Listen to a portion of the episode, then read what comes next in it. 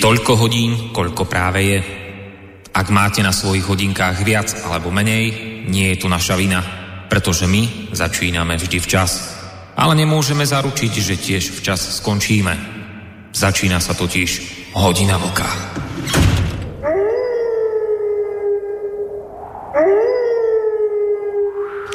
Príjemný dobrý večer, vážení poslucháči. Máme tu nový No, školákmi nie je veľmi obľúbený mesiac september, no a spolu s ním aj prvú reláciu Hodina Voka.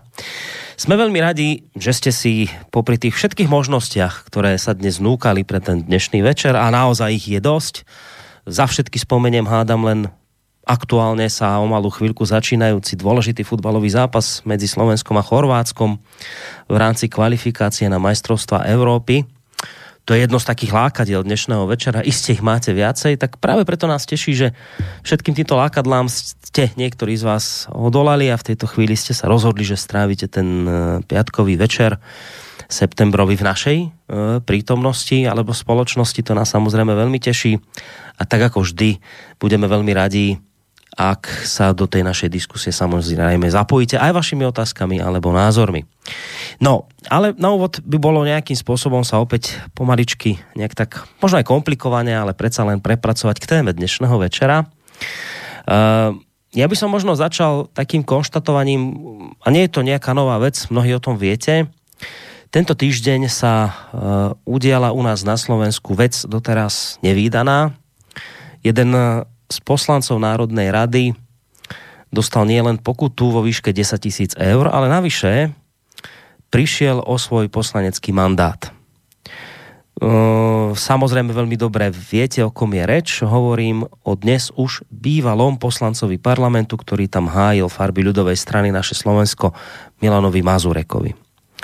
Tento mladý muž čelil obžalobe z prečinu hanobenia národa rasy a presvedčenia a takisto spolu s prečinom podnecovania, hanobenia a vyhrážania sa osobám pre ich príslušnosť k niektorej rase národu, národnosti, farbe pleti, etnickej skupine alebo pôvodu rodu. Dôvodom, prečo vlastne čelil tejto žalobe, boli jeho výroky na adresu rómskeho etnika, ktoré mali podľa súdu rasistický charakter. Milan Mazurek vyslovil tieto slova ešte v októbri e, v roku 2016 e, v Žilinskom rádiu Frontinus, ktoré následne dostalo od Rady pre vysielanie a retransmisiu pokutu vo výške 15 tisíc eur a ak mám dobré informácie, tak o túto pokutu alebo o jej zaplatenie sa ešte dodnes toto rádio sporí. Keď sa táto vec udiala, keď padlo toto definitívne rozhodnutie súdu a keď bolo jasné, že vôbec poprvýkrát v novodobej histórii v novodobej histórii Slovenska sa udiala taká vec, že za výroky dostal poslanec Národnej rady nielen pokutu, ale aj prišiel o svoj mandát v Národnej rade, tak keď už toto bolo definitívne jasné, ja som neváhal a ešte v ten deň teda respektíve večer, e, som si do mimoriadnej relácie pozval tajomníka spomínanej strany ľudová strana naše Slovensko, e, pána Rastislava Šlosára a časť, kratučký úryvok z tejto relácie by som vám rád teraz pustil. Takže hovorí Rastislav Šlosár.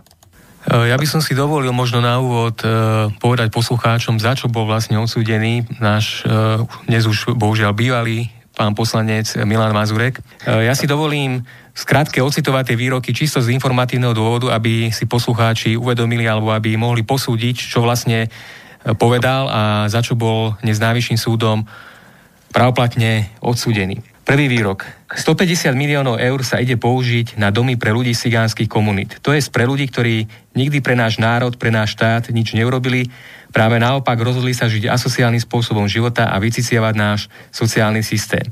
My, ktorí žijeme slušným životom a pracujeme, tak na náš štát úplne kašle, zatiaľ čo týmto asociálom dá zadarmo úplne všetko.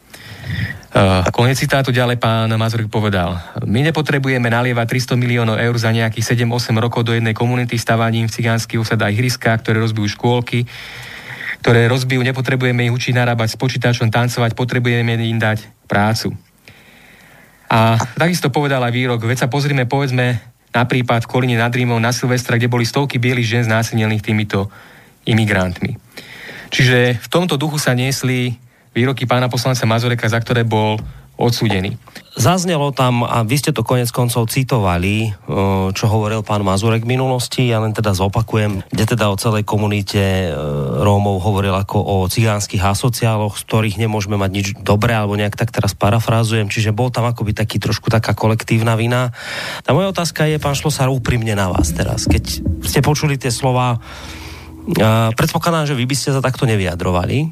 Úprimne, neprehnal to trošku pán Mazurek v tom vysielaní predsa len to, to, či je už to potom na trestné stíhanie a nie, o tom sa môžeme baviť ďalej, ale bol ten slovník hodný poslanca Národnej rady? Pozrite sa, ja by som to povedal inak, možno takisto ako by to povedali inak aj iní ľudia keďže som členom stavného právneho výboru, tak e, skôr by som to posadil možno z toho právneho hľadiska. E, pretože tu nejde ani tak o to, čo pán Mazurek povedal, ale či to, čo povedal, je trestným činom alebo nie je trestným činom. E, to, čo ste povedali, že tam hovoril nejaké kolektívnej vine, to určite nie a práve to je to, čo, na čom bola postavená aj obhajoba pána Mazureka tie výroky ako také boli mnohom vytrhnuté z kontextu a hlavne nebrali sa do úvahy tie výroky, ktoré povedal o cigánoch alebo cigánskej menšine na iných miestach, či už predtým e, alebo potom. E, keďže pán Mazurek mnohokrát zdôrazňoval, že všetkých cigánov nehádžu do jedného vreca, že on proti slušným cigánom absolútne nič nemá a že ľudí neposudzuje podľa farby pleti, podľa národnosti, náboženstva a tak ďalej, ale posudzuje ich vyslovne podľa ich správania. Čiže čokoľvek povedal v tých výrokoch, bola svojím spôsobom kritika istej časti občanov Slovenskej republiky. Čiže vravíte inými že my sa môžeme baviť o tom, do akej miery sa to niekomu mohlo páčiť a nemohlo páčiť, ale keď sa na to pozeráme striktne právne, z toho, čo vy hovoríte ako právnik, nenaplňalo to nejaký trestný skutok alebo niečo podobné. Podľa môjho právneho názoru nie. A ďalšia, ďalší taký možno uhol pohľadu na tie výroky je ten, že ak by sme mali tieto jeho názory považovať za nejaké trestné a extrémistické, a teda za hodné nejakého odsudenia, v zmysle toho, ako je dnes postavená legislatíva, tak potom je otázka, ako, za, za aké by sme mali považovať výroky iných významných politikov, ktorí sa vyjadrovali na tému cigánskej problematiky ja som to na mnohých miestach hovoril a môžem to zopakovať aj teraz. Eh, je len taký jeden známy výrok eh, bývalého premiéra Roberta Fica, ktorý povedal ešte v máji roku 2001. Premiér Fico vtedy povedal, máme však, citujem, máme však masu Rómov, ktorá nechce nič, len ležať v posteli sociálnych dávok a rodinných prídavkov. Títo ľudia zistili, že pre rodinné prídavky je výhodné mať deti. To je v podstate výrok, ktorý je podobnom alebo možno ro, úplne rovnakom duchu, alebo dokonca ešte, mm. ešte tvrdší ako to, čo povedal pán Mazurek. A napriek tomu tieto výroky a takisto by výroky ďalších predstaviteľov, mohol som spomenúť bývalý minister vnútra Kaliňáka dokonca, tak jednoducho zostali nepošimnuté. Čiže Čiže to vnímate ako ťažký dvojaký meter? Je to, ťažký, je to ťažký dvojaký meter a pokiaľ sa teda Národná kriminálna agentúra, teda to novodobé gestapo chce zaoberať, alebo keď sa tvári ako nejaký nástroj spravodlivosti, tak sa musí jednoducho zaoberať buď všetkými takýmito prípadmi, alebo ak sa nezaoberá všetkými takýmito prípadmi, tak potom e, nemôžeme tu hovoriť o tom, že tu ide o nejaké výroky, ale iba o to, že tu majú jednoducho tí, ktorí sú pri moci, evidentný záujem umlčať v podstate e, možno dnes jedinú skutočnú, jedinú skutočnú opozíciu v tomto štáte a umlčať jednoducho nepohodlných e, poslancov a, a ich politicky niektoré tie názory. Toľko teda e, Rastislav Šlosár, tajomník strany ľudová naša strana naše Slovensko potom ako im vlastne vylúčili z parlamentu ich e, člena. Treba dodať, že naše mainstreamové médiá a spolu s nimi aj politici naozaj naprieč celým politickým spektrom vyjadrili veľké potešenie nad týmto verdiktom Najvyššieho súdu. Označili to dokonca za začiatok niečoho veľkého, niečoho potrebného, um, niečoho, v čom bude teraz treba pokračovať a postupne bude potrebné so všetkými nacistami a fašistami či už v parlamente alebo mimo neho definitívne zatočiť. Pretože ohrozujú našu liberálnu demokraciu. E, popri mnohých politikoch, ktorí sa e, k tomuto verdiktu súdu vyjadrili, sa včera ozval aj predseda strany Smer, bývalý premiér Robert Fico, ktorý svojim krátkým, niečo cez minútovým zhodnotením tejto situácie mnohých šokoval. Smer sociálna demokracia je strana s jasnou protifašistickou orientáciou. Je nespochybniteľná a jednoznačne ovplyvňuje a bude ovplyvňovať všetky naše rozhodnutia, či už pri príjmaní zákonov alebo pri politickej spolupráci. Keby nás nebolo, Doteraz sú všetky pomníky obetí SMP zaprášené a 9. september nie je pamätným dňom obetí holokaustu a rasového násilia. Predsedovi ľudovej strany naše Slovensko, Marienovi Kotlebovi, môžeme však len ticho závidieť. Ako mu hlupáci z denníkov SME, N či tretí slniečkársky sektor naháňajú percentá. Viackrát som upozorňoval na to, že orgány činné v trestnom konaní a súdy často rozhodujú pod tlakom médií a nie na základe skutočných dôkazov.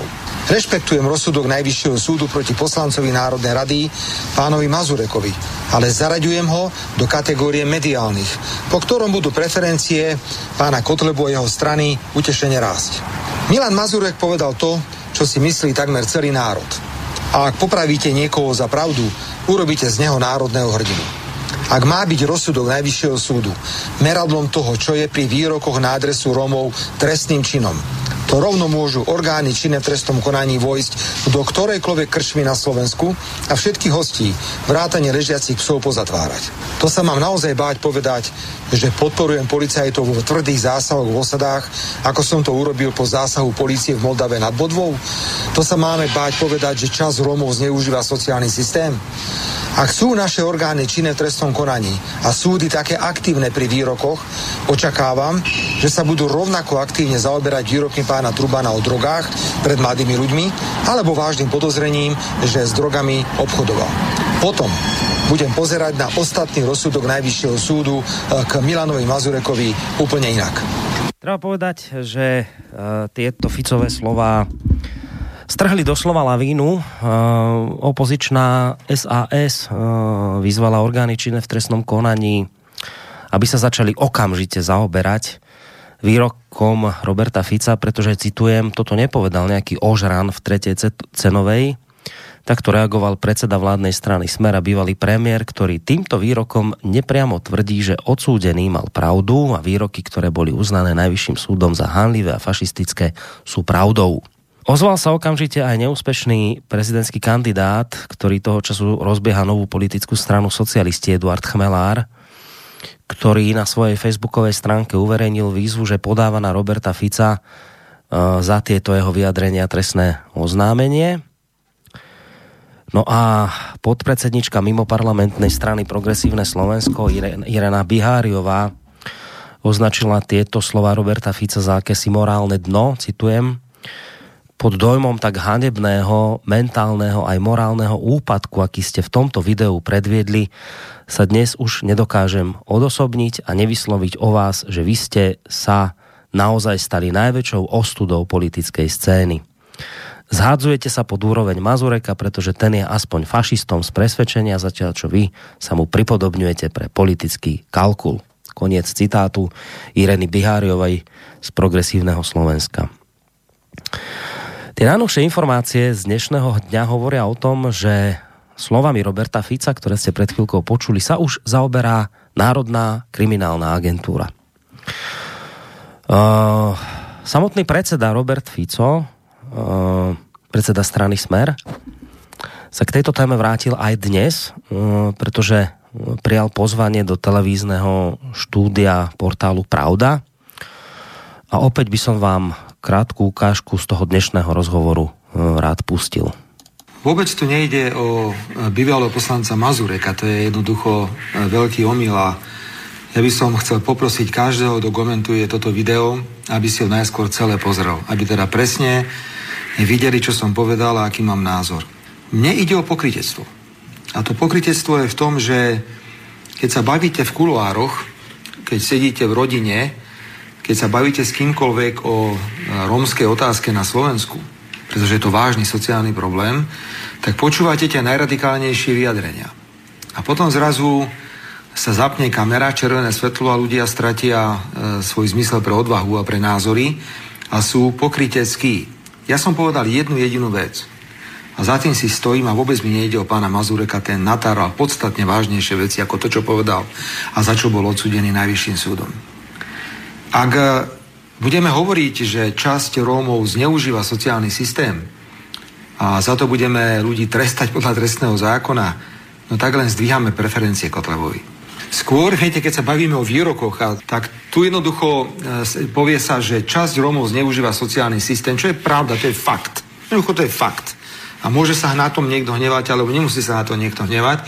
A takéhoto človeka chceme poslať do väzenia. A máme pána Trubana, ktorý stojí pred študentmi a šíri pozitívne správy o drogách. Dokonca je podozrivý z obchodovania s drogami, lebo na internete ponúkal 5 gramov bieleho a tam policia za výroky prečo nekoná. Ako to je to pokrytectvo naše. O ničom inom som nechcel hovoriť. Tie výroky, ktoré zazneli v rádiu e, od pána Mazureka, e, dokonca potrestala aj Rada pre vysielanie retransmisiu smerom k tomu rádiu, Viete, čo kde je to zaznelo. Pani rektorka, to je treba a, povedať. A ja sa tomu preto vrátim. sa chcem naozaj vážne spýtať, či e, takéto videá, takéto vyjadrenia sú hrádzou proti tomu Poprosím extrémizmu. každého, kto pozerá túto reláciu a bude chcieť e, zhodnotiť, že kto z nás má pravdu alebo nemá pravdu, nech si najmä to video pozrie, trvá asi 1,5 minúty. To je celé. O toto poprosím a nech si ľudia urobia k tomu nejaký názor. Viete, my tu hovoríme o extrémizme a hovoríme o všelijakých názoroch, ktoré neuveriteľne škodia. Tak ja dám taký názor, keď napríklad poviem, že nie je extrémne tvrdiť, že Sovietský zväz začal druhú svetovú vojnu. Tieto názory sa objavujú v poslednom čase úplne bežne. Úplne bežne sa objavujú. A ja sa pýtam, preboha, kde sme sa to dostali? Krajina, ktorá mala najväčší počet e, obetí druhej svetovej vojny, je dnes stavaná na úroveň nacistického Nemecka. Idem ďalej. Tu kľudne je nejaký denník, denník SME, na ktorý sa veľmi pozitívne správa a hovorí o pedofiloch. A to nie sú extrémne názory. Nebuďme, nebuďme prosím pokrytci konečne. Hovorme o veciach ako sú. Hovorme a správajme sa tak, aby pán Kotleba a jeho strana nemala čím ďalej viacej preferencií Takže Fico nám odkazoval, aby sme neboli pokrytci, aby sme hovorili o veciach tak, ako sú. Pretože v opačnom prípade budú posilňovať radikálne zoskupenia. Skrátka dobre, strhla sa lavína, po ktorej prevalení môžeme konštatovať nasledovné. Mazurekovo potrestanie politikov a osobnosti verejného života potešilo a následné Ficovo vyhlásenie ich pobúrilo. Z ich reakcií je to očividné a zrejme. Ale teraz príde tá kľúčová otázka. No dobré, a čo na to hovoria radoví občania? Ako to oni vidia? Takí tí obyčajní ľudia práce, ktorí ráno vstávajú do roboty a robia čo môžu, aby uživili svoje deti. Ako sa oni na to pozerajú? Tak vychádzajúc z mnohých internetových diskusí, ktoré som si preletel počas dnešného dňa, a takisto aj z reakcií ľudí na našej facebookovej stránke, ale nie len tam, musím skonštatovať, že pri veľkej množine z nich je to celkom obrátené a presne naopak. Teda, že potrestanie poslanca Mazureka ich sklamalo a následné Ficovo vyhlásenie mimoriadne potešilo.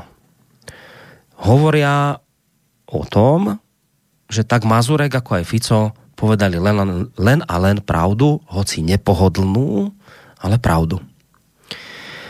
Úradových občanov, respektíve veľkej časti z nich, to teda dopadlo presne opačne, presne opačne, ako to vnímajú naši politici, naše elity spoločenského života. Presne opačne. Uh, ja predpokladám, že samozrejme zrejme sa to uzavrie konštatovaním, že ide opäť raz o dezorientovaných, zmanipulovaných a nevzdelaných ľudí, ktorí podliehajú samozrejme populizmu, xenofóbii a rasizmu. No mám tu pre vás, e, vážení poslucháči, pre zmenu iný zvuk, inú zvukovú nahrávku. Nezlaknite sa, pretože e, to, čo vám teraz pustím, nebudete tomu rozumieť, pretože e, ono je to vlastne celé po švédsky. Uh, mňa na toto krátke video upozornil jeden z vás, jeden z našich poslucháčov. Ja vám ho najskôr pustím a potom vám vlastne pretlmočím, uh, čo sa v tomto uh, švédskom videu hovorí. Det finns ingen väg tillbaka. Sverige blir aldrig som det varit. Europa är i förändring och Sverige behövs som en trygg plats för människor på flykt. Nu måste vi söka vägar framåt och hitta ett sätt för alla att leva tillsammans. Det är dags att inse att nya svenskar kommer att ta plats. Med kultur, språk och vanor. Och det är dags att se det som en positiv kraft. Att vara svensk måste få vara mer än hudfärg och födelseort. Det måste få vara du, jag och alla tillsammans. Det är inte bara nya svenskar som ska integreras. Alla behöver integreras, även etablerade svenskar. Integration handlar om ömsesidighet. Låt oss skapa en framtid som bygger på lika delar realitet och framtidstro. Låt oss bygga ett land där vi sätter hat och rädsla åt sidan. Vi har alla det nya landet inom oss. I våra synsätt, tankar och handlingar. Det är dags att vi tillsammans formar ett land som är stolt, inkluderande och hållbart. Något nytt. Det nya landet. Tak, poďme si to teraz preložiť. Takže hovorí sa tam následovné v tomto motivačnom videu. Nie je cesty späť. Švédsko už nikdy nebude také, aké bývalo. Európa sa mení. Švédsko musí byť bezpečným miestom pre utečencov. Teraz sa musíme dívať dopredu a nájsť spôsob, ako žiť vedľa seba. Je čas si uvedomiť, že noví Švédi si budú nárokovať svoj priestor a so sebou si prinesú svoju kultúru, svoje zvyky a svoj jazyk. Nastal čas vnímať to ako pozitívnu silu. Byť Švédom musí znamenať viac než farbu kože a miesto narodenia. Musíš to byť ty, ja a my všetci dohromady. Noví Švédi nie sú jediní, ktorí sa musia prispôsobiť. Domorodí, domorodí Švédi sa musia prispôsobiť tiež. Integrácia je o hľadaní vzájomného pochopenia. Vytvorme budúcnosť založenú na všeobecnej rovnosti a viere v budúcnosť. Vybudujme štát, kde nenávisť a strach dáme stranou. My všetci máme v sebe novú zem vo vnímaní sveta, myšlienkach a činoch. Je čas spoločne vytvoriť zem, ktorá bude hrdá, inkluzívna a udržateľná. Niečo nové, nová zem. Tak toto, čo ste teraz, vážení poslucháči, počuli, toto je pre zmenu, pre množstvo politikov a osobností verejného života, tzv. elít, e, ktoré sa hrdia okrem iného svojou vzdelanosťou a rozhľadom. Toto je pre zmenu niečo, čo vítajú. Tešia sa z toho a prajú si to. Chcú nový spravodlivý svet, v ktorom budeme všetci žiť v inkluzívnom multikultúrnom spoločenstve, v ktorom už nebude miesta pre nenávisť, strach, xenofóbiu či rasizmus. Ako ste počuli, vznikne nová zem a vytvoria ju noví ľudia. Noví Švédi, ktorí sa spoja so Švédmi domorodými a vznikne nám nový človek. A pozor, cesty späť niet. Už cesta neexistuje späť, Švédsko nikdy nebude také, aké bolo doteraz. S tým sa zmierte. Prichádza nový svet. A ľudia budú musieť byť novými ľuďmi. No, a v tejto chvíli sa opäť tlačí na jazyk, keď to takto počúvame, teraz pre zmenu tento zvuk, tak sa tlačí na jazyk e, opäť tá nepríjemná otázka. No dobré, tak naše elity toto pre zmenu vítajú, z tohto sa tešia, a čo pre zmenu na toto hovoria opäť raz tí obyčajní ľudia, opäť raz takí tí obyčajní ľudia práce. Uh, aj oni si teda takýto svet, aký sme tu teraz počúvali, aj oni si podobne ako naše elity tento svet prajú, alebo naopak sa takéhoto sveta desia a jednoducho ho nechcú.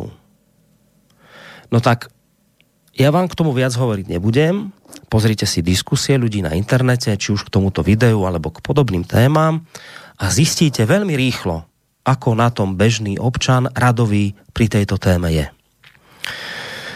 Otázkou v tejto chvíli je, ako dlho môže mm, táto spoločnosť a takáto forma demokracie prežiť, v ktorej politici konajú častokrát v rozpore s tým, čo si praje väčšinové obyvateľstvo. A otázkou je rovnako aj to, ako môže takúto dobu prežiť človek, ktorého súčasní politici už prestávajú zastupovať, pretože jednoducho ten človek má pocit, že uh, tí politici sú otrhnutí od reality a vôbec ho nepočúvajú. Otázka je, kde sa toto všetko skončí. Chceli by ste protestovať, chceli by ste sa snáď voči tomuto všetkému búriť. Isté medzi nami, ktorí, aj vámi, ktorí toto v tejto chvíli počúvate, veľké množstvo takých, ktorí cítite hnev. Ja som si v samotnom závere tohto môjho opäť raz dlhšieho úvodu predsa len neodpustil ešte jednu zvukovú ukážku.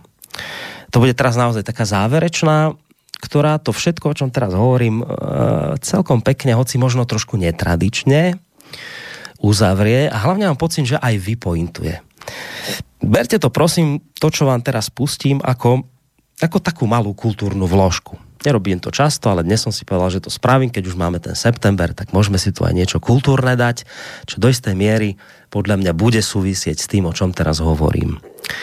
Predpokladám, že takmer každý z vás pozná kultové slovenské radošinské naivné divadlo, reprezentované predovšetkým jeho vedúcou osobnosťou, osobnosťou Stanislavom Štepkom. A tento pán Štepka, mimoriadne významná to osobnosť uh, slovenského kultúrneho sveta. Uh, tento pán Štepka mimochodom vystupuje aj v tejto kratučkej hre, ktorú vám chcem skrátka v úvode dnešnej relácie pustiť. Je to síce príbeh z minulosti,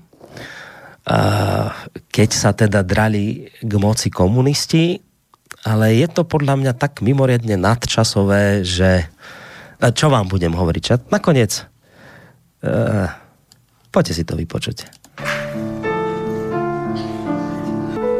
Tá piata jar po vojne prichádzala tak nejako nejako. Otec sa nemohol dožiť toho dňa, kedy bude robiť to, čo mu on hovoril, že podrezáva včely. Vynášal hnoj, dával ho pod rybezla a egreša, on tomu hovoril, že podrezáva včely. Ty si práve v prednej izbe trápil klavír.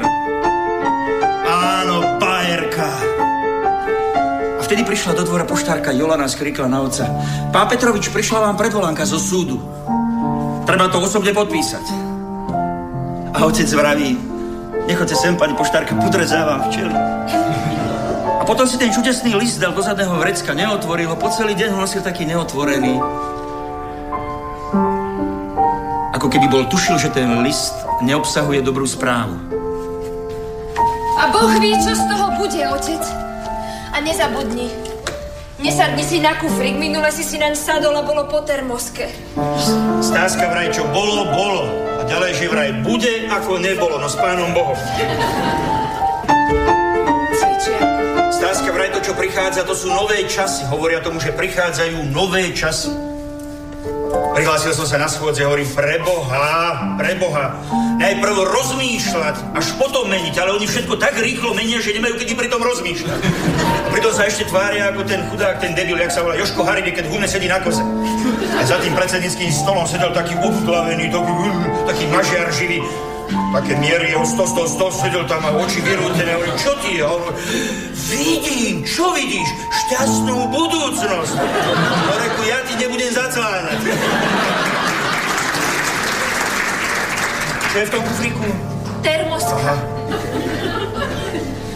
Stáska, minule takí dvaja v čerstvo vyfasovaných montérkach takto prstom na mňa ukazovali a niečo si pritom šepkali. Že vraj už aj do divadiel sa predpisujú montérky. Jedna fronta prešla a to, čo stojí pred obchodom, je vraj tiež fronta. Čo tí ľudia nevymyslia?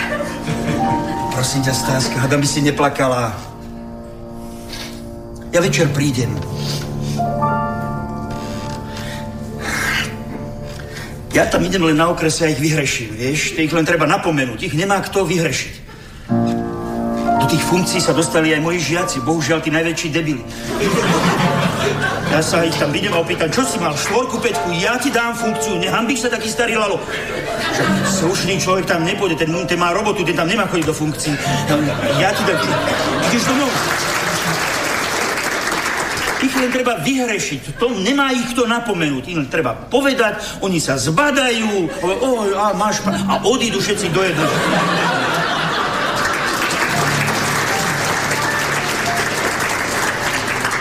Boha väčšiného, no však to by sme sa ozaj kam dopracovali, keby nám takíto voli potom začali rozhodovať o niečo. Nič, neboj sa, ja, ja im to takto poviem a večer Večer som doma. Pozdrav Janka a potom, keď prídem, tak si urobíme lečo.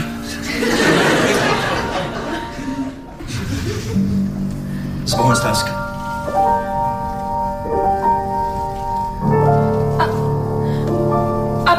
Istotu som ti pribalila aj pyžamu a zubnú kevku. Lebo dnes... Dnes človek nikdy nevie.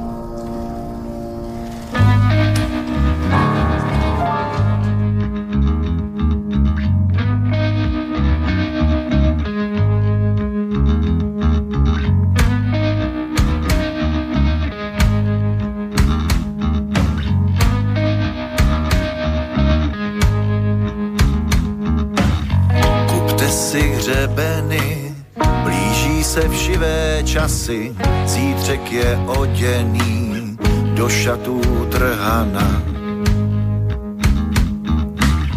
Jdou trávou hyeny na svoje hodokvasy, mám kufry zbaleny, už časně od rána.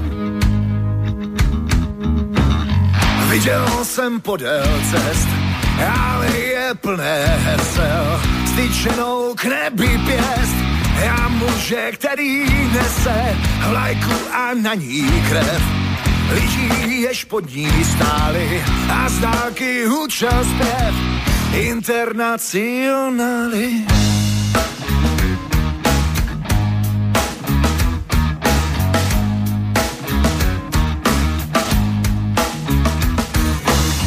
za město na louku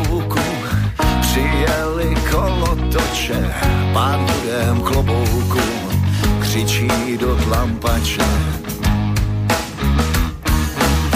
Več beru na mouku, zahlédneš červotoče v krajině pavouků, jemu uchám do pláče. Viděl jsem podél cest, ale je plné hesel, styčenou k nebi pěst. Já muže, který nese vlajku a na ní krev. Lidí, jež pod ní stáli a z dálky hučel zpěv. Internacionály.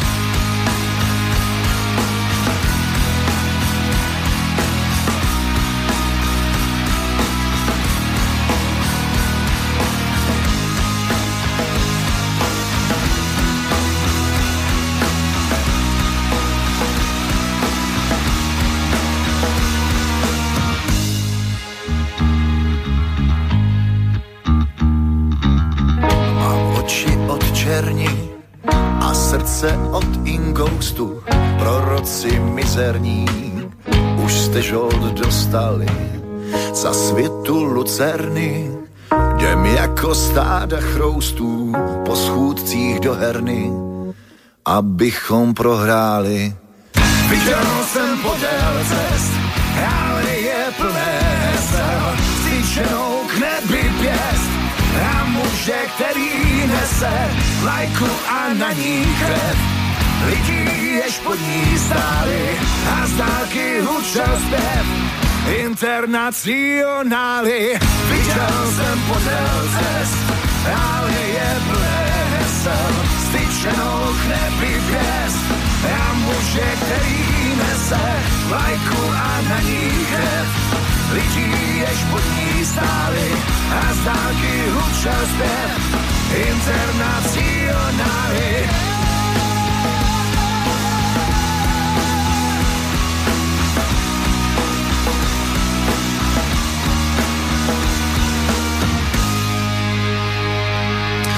No už boli časy, keď uh, som sa na hrách Stanislava Štepku, keď som sa na nich zabával a smial, ale naša doba smeruje k progresívnym zajtrajškom a ja pomaly, ale isto začínam jeho diela považovať za akési vizionárske kúsky.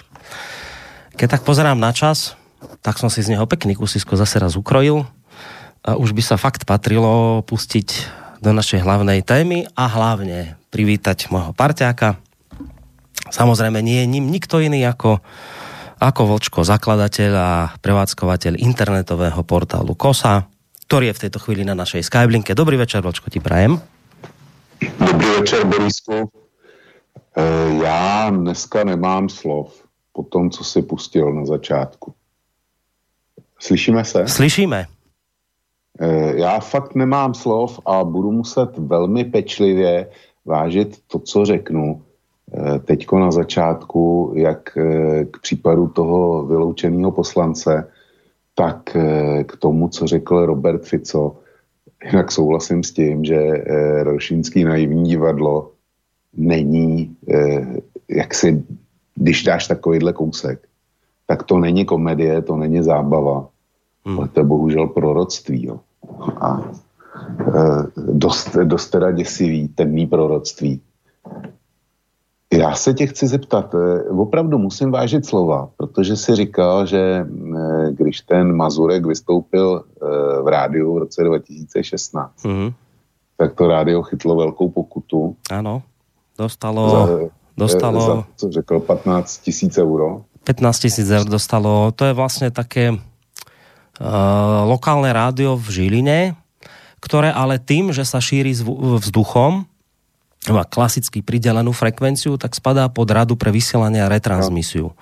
A e, v tej rade pre vysielanie a retransmisiu samozrejme sedia aj uh, politikmi nominovaní, nominovaní ľudia a v tom 2016 za to vyjadrenie dostalo rádiu pokutu vo výške 15 tisíc eur ale ja mám takú informáciu, že sa, že sa toto rádio o tú pokutu ešte stále súdi, aj keď teda vyzerá to asi dosť teraz zle s ním, pretože po tom, čo vlastne súd rozhodol, že Mazurek je v tomto smere vinný, tak zrejme sa to vlastne prejaví aj e, v rámci tej pokuty, že to rádio bude asi musieť zaplatiť a pre rádio takej veľkosti, to je obyčajné malé lokálne rádio, v podstate toto môže byť naozaj až likvidačná pokuta.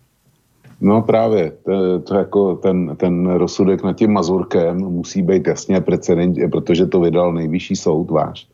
Tak to jasně musí být eh, precedenční vodítko i pro roz, rozhodování soudů v jeho sporu. Jo. To, je, to je jasný. A jestliže v roce 2016 to bylo 15 tisíc euro, což eh, je, jsou dva měsíce provozu slobodného vysílača, tak je, je na čase vážit slova a mě by zajímalo, co konkrétně by, eh, jak si otaxoval soud u toho Mazurka jako um, provinění se proti zákonu.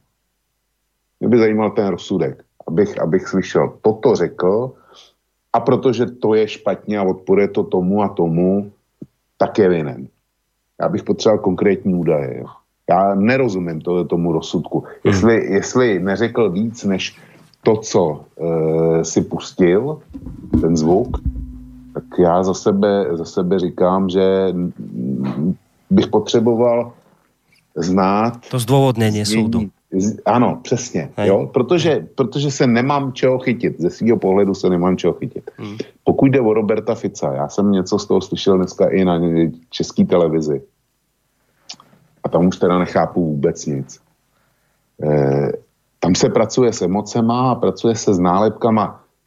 E, Ludová strana jsou fašisti, Mazurek je fašista a každý, kdo se zmíní o Mazurkovi, aniž by ho a priori odsoudil, aniž by mu vrazil další nálepku nebo tu samou znova po 100 pátý, tak je stejný fašista, ano, já chcem ano. použít jiný slovo, je stejný jako on. Hmm. Přitom Robert Fico, ať mi někdo řekne, co v těch dvou vystoupeních Roberta Fica je špatně. On, on zcela jasně říká, jestliže, jestliže velká množina lidí na Slovensku si myslí to tež, co pan Mazurek, nech někdo dokáže, že to není pravda. Ale jestliže velká, velká množina lidí si myslí to tež, co pan Mazurek, a jestliže pan Mazurek je e, potrestán, notabene zbaven poslaneckého mandátu. Mě by teda zajímalo, e, e, řekněme ještě, byl ten pan Mazurek v roce 2016 poslancem už, nebo nebyl? Ano, už byl poslancem. A u vás není imunita na výroky poslance? No ale v Národné rade. Jenom v Národní radě. V Národné prostě radě. rozhoduje místo. Ano. Jo, když to, ano. řekne, když to řekne eh, v jednacím sále, je chráněný imunitou. Když, když to řekne před dveřma Národní rady, tak se na něj vztahuje trestní zákonník. Pochopil tak. jsem to správně. Tak. Hm? Dobře, tak, eh, tak, to, eh, tak jako to chápu. A zřejmě teda ve vaší ústavě je napsáno, že poslanec ztrácí mandát v okamžiku, kdy je pravomocně odsouzený. Mm-hmm. Jo, je, je to tak. Hey. Dobře, takže, takže eh, poslance Mazureka nechránila imunita. Eh, pro mě je to dost překvapivý, protože u nás v Čechách my toho máme širší. Uh-huh. U nás se smí, smí eh, jak si podplácet poslance. Když, když to dělají mezi sebou, tak to není trestný čin. Vy teda výrok soudu v kauze bývalého poslance a ministra Bárty. No, tak u vás jste to vzali z gruntu a e, z mého hlediska e, si myslím, že v daném případě e, jste tu imunitu jaksi mm, ustřihli příliš. Jo. No u nás to, to bolo, politický výrok. U nás to bolo tak, že naši poslanci mali tiež tú imunitu širokú príliš, Dokonca až tak, že ja neviem, keď si spáchal nejaký, nejaký priestupok cestný, alebo si teda dokonca spôsobil haváriu, tak sa na teba vzťahovala imunita. No. A toto ľuďom vadilo a, a potrebovali tú imunitu akoby zoštihliť, takže vlastne ona sa zoštihlila a ostala len na výroky v parlamente prednesené. No, jenom, že jste to dostali do stavu dneska, z mýho hlediska, z, z mýho laického hlediska, z Čech teda navíc, dostali jste to do stavu, že vlastně lze stíhat za politický výroky politický soupeře. Ale já než eh, já prostě já jsem perplex z toho. My jsme se dostali do, do světa, sdílím, sdílím tvůj názor, dostali jsme se do absurdního světa. Jo. A dneska to bude o absurdním světě hmm. z mnoha ohledů. A proto já bych měl přivítat eh, minimálně teda za sebe tradiční pozdrav Eh, zdravím všechny posluchače Slobodného vysílača, eh, teda posluchačky a posluchače Slobodného vysílača, ať už jsou na země kouli kdekoliv. A dneska to nevypadá vůbec na, na veselý vysílání. Protože, Borísku, my bychom si s tímhle tématem vystačili podle mě do půlnoci. My bychom nepotřebovali ty dvě, které jsme si vybrali. Hmm. Tohle, tohle je samostatný téma, silný samostatný téma, neděláme slovenskou politiku, neděláme v téhle relaci ani českou politiku, děláme jenom zahraniční politiku. A e, ještě musím okomentovat ten zvuk z toho Švédska. Tam ústřední moto bylo vychováme, vychováme novýho Švéda, e, nový svět a takovýhle hesla. Já jsem se narodil v roce 1950. Neříkám to rád, ale je to teda bohužel pravda což znamená, že jsem e, zažil e, jako malý, úplně malý kluk, jsem zažil e, takovou tu nejtvrdší dobu toho stalinismu a skutečně se to o mě fyzicky otřelo. Nebudu, nebudu to rozvádět do detailu, ale otřelo se to o mě. Potom, ale když jsem začal chodit do školy v roce 1956, tak jsme samozřejmě byli nahnaní na 1. máje do průvodu a tam e, jsme skandovali heslo, soudružka, učitelka řekla, rozdala mávátka, řekla děti, až půjdeme okolo tribuny, budeme skandovat heslo. No tak jsme šli jako prvňáci, mávali teda těma mávátkama, e, křičeli jsme nadšením, protože nám to tak řekli a vedle toho se skandovalo heslo celá ta škola, co jsme šli, my jsme mládež nová, my jsme mládež Gotwaldova. No, tenkrát letěl. Mimochodem, tohle to pamatuju, tohle heslo znova, ale v trošku jiné formě. Pamatuju eh, v roce eh, řádově z roku 72, kdy jsem zase šel v promomávém průvodu, bylo mi tenkrát 22. Nemával jsem, mlčel jsem, ale e, našli se tací, což v tom našem průvodu, protože to byl průvod plzeňské techniky, kteří skandovali, my jsme mládež nová, my jsme mládež Husáková. To jsem si nevymyslel. Tohle jsem zažil na vlastní kůži, co tím chci říct. Jestliže si ve Švédsku někdo myslí, že vytvoří novýho člověka, tak já už jsem tedy ten pokus zažil. na svý vlastní kůži. A se mnou ho zažili moji vrstevníci, eh, když se zeptáš svých otce, eh, svých rodičů, tak eh, jak si to potvrdí, že to bylo. Komunisti se snažili vychovat taky novýho člověka. Člověka nový doby, taky říkali, není cesta zpět. Jak skončil komunismus, hmm. ten systém, který tady byl, všichni víme. Všichni víme. Takže ve Švédsku e, to zkouší znova a hmm. dopadne to úplně stejně. E, takhle. Budou rádi, když to dopadne úplně stejně, protože oni experimentují úplně jiným způsobem. Komunisti experimentovali s domácím obyvatelstvem, ne, nezanášeli do toho žádný cizorodej prvek, nevyvolávali, e, jako nepřipravovali e, konflikt, který by hrozil výbuchem etnického násilí. To bylo, to bylo na bázi sociální různorodosti, ale kompaktní obyvatelstvo, čili ve Švédsku při, něco jiného. A když jim to dobře dopadne, tak se dočkají roku 89. Ale já nevěřím, že to, že to takhle skončí. Hmm. Čili zahrávat si s tímhle a říkat, že, e, nebo respektive poslance Mazureka zbavit mandátu, tak lidem jako já se přiznám, že to nejde vysvětlit. To je nevysvětlitelný a beru to jako krajně nebezpečný. A Robert Fico, eh, jestli ho postaví před soud, jak si říká, že ho vaše kriminální ústředna eh, za ten výrok jak si šetří, no tak jestli Robert, eh, Roberta Fica chtějí politicky postavit na nohy, tak nech to udělají. Nech to udělají. Hmm. Myslím si, u vás budou volby, u vás budou volby v februári. V roce. Teraz vo no, februári. Po, po novém roce. E, z kterého kraje je ten poslanec Mazurek? Uh, tak to ti neviem povedať. Ne, neviem, neviem odkiaľ je. Ale nájdeme, že to zistíme rýchlo. No, to je jedno. Možná poslanci. Jestli, jestli není z, rov, zrovna z Bánský Bystrice, ne, to je pan Kotleba, odkud je pan Kotleba, jestli je z jiného kraje, tak já být, já být panem Kotlebou, tak z něj udělám krajskou jedničku pro ty, pro ty volby.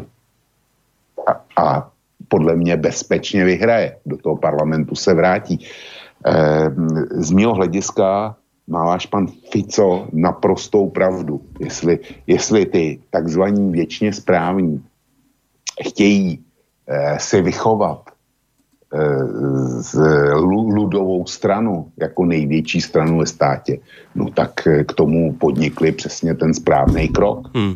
No, Uh, ono, správne si povedal, že len táto téma, keby sme sa tomuto venovali, tak naozaj si vystačíme do polnoci, ale je faktom, že my v hodine vlka nerozoberáme slovenské záležitosti, na to máte konec koncov reláciu Trikolora, ja predpokladám, že o týždeň vo štvrtok zrejme toto bude jedna z tém, ktorú budete, budete riešiť. Prečo som ja vlastne toto na úvod vyťahol, je to, že... Borisku, no? dovolením ještě do toho skočím, protože mám tady připraveno něco, co jsem si rychle, rychle našel. Když teda se bavíme o poměru, jak to, že nikdo nevytáhl nějaký statistiky. Já jsem rychle hledal nějaký průzkum, který by byl dělaný na Slovensku a týkal se názoru Slováků na Romy.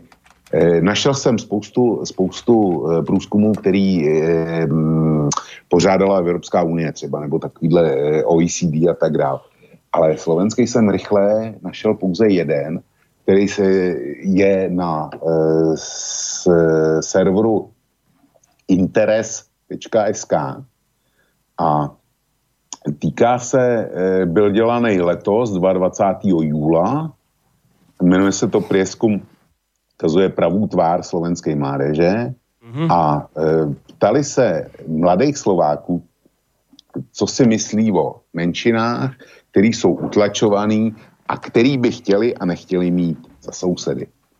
To jsou mladí Slováci, na kteří jsou vystavení tomu správnému působení ve školách dnes a denně. No. Takže já tě z toho, já tě přečtu závěrečný rezultát e, z, toho, e, z toho průzkumu. A kým si horšie postavenie Rómov z společnosti zjavně uvědomuje väčšina mladých ľudí, sami k zlepšeniu tejto situace velmi ne, neprispievajú. Až e, takmer 61% mlad, e, mladým by Rómovia v susedstve prekážali.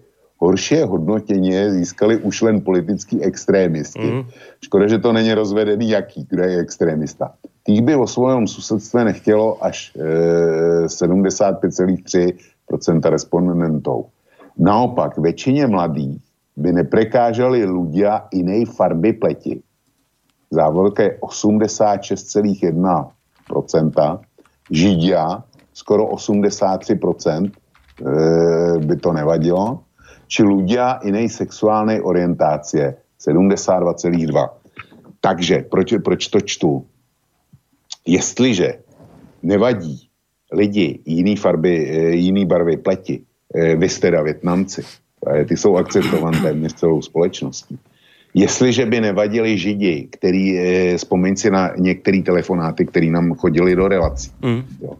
Ale jestliže eh, jsou akceptovaní Židi eh, z 80, víc než 80%, a jestliže teda e, za sousedy nevadí jinak sexuálně orientovaní e, z tří čtvrtin, tak ten výsledek 61% e, mladých, kterým by vadili zásadně, e, přímo je napsáno v sousedstve prekáželi, tak to je trošku víc než vadili, prekáželi, tak jestliže to je 61% mladých, kteří ještě nemají dostatečné životní zkušenosti, tak to hovoří samo za sebe. Mm. E, čili má nebo nemá. A kdybych byl obhájcem, obhájcem pana Mazurka, tak e, podobný, podobný ankety, nebo respektive podobný e, průzkumy veřejného mínění, tak s tím bych u toho soudu zcela jistě pracoval. Jestli bych uspěl, to je jiná věc, to nevím. Ale jestliže 60 nebo 61%, což znamená dvě třetiny respondentů, no tři pětiny přesně, teda, e, tři pětiny respondentů zkoumaného vzorku říká, Romové mladých by mi překáželi, no tak je to jasný postoj.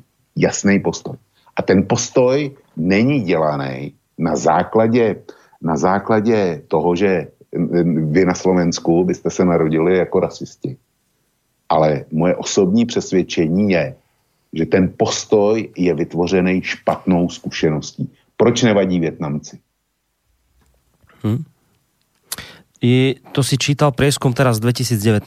však. Áno, áno, 2019. ten som, ten som našiel, našiel aj ja. To je dokonca teraz z júla 2019. To je úplne čerstvá áno, vec. Čerstvý. Čerstvá áno. vec. Um, Robert Fico v tom zvuku, ktorý sme si púšťali, hovorí tú kľúčovú vec, že um, keď si budeme klamať, keď budeme neúprimní a budeme, teraz ho parafrázujem, budeme problémy ľudí, s ktorými sa ľudia stretávajú a tak ako aj ty hovoríš, majú s niečím zlú skúsenosť, keď to budeme zavrávať a tváriť sa, že to neexistuje, budeme pokryteckí, tak to v konečnom dôsledku pomôže nárastu radikalizmu. Ešte No, raz, jasne, ak jasne. budeme pokrytci, ak si nebudeme všímať, čo ľudia hovoria, čo ľudia chcú, na čo sa stiažujú a budeme sa tváriť, že toto nie je problém a budeme im napríklad tlačiť, ja neviem, vymyslím si teraz to, čo sme počuli v tej švedštine, že to je problém, ktorý treba riešiť, tak v konečnom dôsledku posilníme radikalizmus. Ja keď sa len teraz pozriem námatkovo do mailu, dnes ich veľa neočakávam, lebo ako som spomínal v úvode, tak, hráme tak ten... to se teda pleteš. No počkaj, ale hráme- Začnou ma- hra- maily, maily pršet. Dobre, uvidíme, ja sa rád nechám prekvapiť a príjemne, ak to bude iné, ale vravím, že hráme ten futbal, takže predpokladám, že mnohí ľudia teraz sedia za televízorom, ale to nevadí. Z toho zatiaľ, čo prišlo, poviem, prečítam len úvod jedného mailu, hneď. Fico povedal pravdu, ostatní politici sa boja vysloviť pravdu. Bodka, hneď. Hneď prvý nástrel, mail. Toto je názor ľudí, mnohých. Mnohých ľudí, že Fico v tejto chvíli povedal len pravdu a mnohí ľudia si v tejto chvíli naozaj myslia, že pravdu povedal aj Mazurek. A teraz, ja to chcem prepojiť s témou, ktorou sa dnes budeme venovať, lebo nebudeme riešiť tieto slovenské reálie, ako som už naznačil, toto bude téma určite vhodná do trikolóry. Ale nám sa toto deje akoby naprieč rôznymi krajinami, že ľudia majú nejaké problémy, ľudia niečo cítia, niečo sa im nepáči, niečo, niečo skrátka škrípe, na niečo sa stiažujú, niečo chcú, aby politici riešili a moderné je tieto problémy ľudí si nevšímať. Môžeme to odbiť konštatovaním, že je to populistické, že tí ľudia sa nám zbláznili a z večera do rána sa z nich stali xenofóbi, rasisti, fašisti a nacisti. Tak si to teda nevšímame, ich problémy, ktoré títo ľudia majú a zlé skúsenosti, ktoré majú s akýmkoľvek etnikom, e, ja neviem, s migranty, s niečím, čo teraz proste letí, keď to budeme si nevšímať a budeme sa tváriť, že to neexistuje a budeme vymýšľať nové problémy, ktorými by sa ľudia mali zaoberať, lebo dnes je najdôležitejší problém číslo jeden riešiť e, gender ideológiu, LGBTI ľudí, e, inklúziu a tak ďalej a tak ďalej, tak nám to v konečnom dôsledku bude spôsobovať nárast radikalizmu v Nemecku, a to sa už dostávam k dnešnej téme, prečo vlastne takto komplikovane, v Nemecku sa konali v týchto dňoch regionálne voľby. V dvoch krajinách, Uh, vy to máte Česi, že Braniborsko, my to máme Brandenbursko, Brandenbursko a, Sas, a Sasko. V týchto dvoch krajinách sa konali voľby a dopadli tak, že ne, nemohli nejakým spôsobom vzbudiť veľké nadšenie a radosť tých politikov, ktorí dnes nadávajú Mazurekovi a Ficovi. Pretože, a teraz citujem, čo sme sa vlastne dozvedeli, to už je téma nášho dnešného večera, Krajne pravicové a proti, krajne pravicová a protimigračná strana Alternatíva pre Nemecko zaznamenala v nedelňajších regionálnych voľbách v dvoch nemeckých spolkových krajinách Brandenbursko a Sasko výrazný úspech. V oboch východonemeckých spolkových krajinách AFD skončila na druhom mieste. Kresťanskí demokrati kancelárky Angely Merklovej v regionálnych voľbách v Sasku zvíťazili so ziskom niečo cez 32% hlasov. Na druhom mieste, ako som už spomínal, sa umiestnila AFD, ktorej sa v tejto východo-nemeckej krajine podarilo presvedčiť 27,5% voličov. Pozor, teraz príde kľúčové číslo. Oproti roku 2014 je to nárast o takmer 18%. AFD skončila na druhom mieste aj v Brandenbursku, kde ju podporilo 23,5% voličov a oproti posledným voľbám si polepšila o vyše 11 percentuálnych bodov. E, v Brandenbursku zvíťazila sociálno-demokratická strana Nemecka, ktorej dalo hlas vyše 26% voličov. Podľa komentátorov výsledky volieb odzrkadľujú hnev tamojších obyvateľov na vládu nemeckej kancelárky Angely Merklovej, Deník Hannoversche Allgemeine Zeitung zase tvrdí, že ide o neklamný znak toho, že Nemecko je stále politicky rozdelené, rovnako ako predtým. Aj teraz sú tu dva svety, ten východo-nemecký a západo-nemecký, pričom medzi nimi neexistuje takmer žiaden most. Väčšina obyvateľov zo západnej časti Nemecka sa pozerá podľa tohto periodika na tieto udalosti vo východnom Nemecku z vrchu.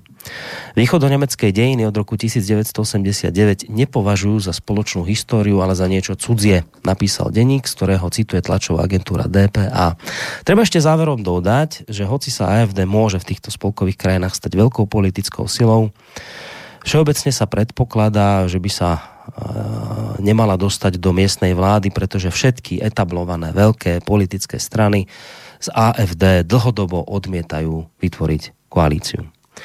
To je základný, základná sada faktov k tomu, čo sa udialo v týchto dňoch e, v Nemecku, v tých dvoch menovaných mestách.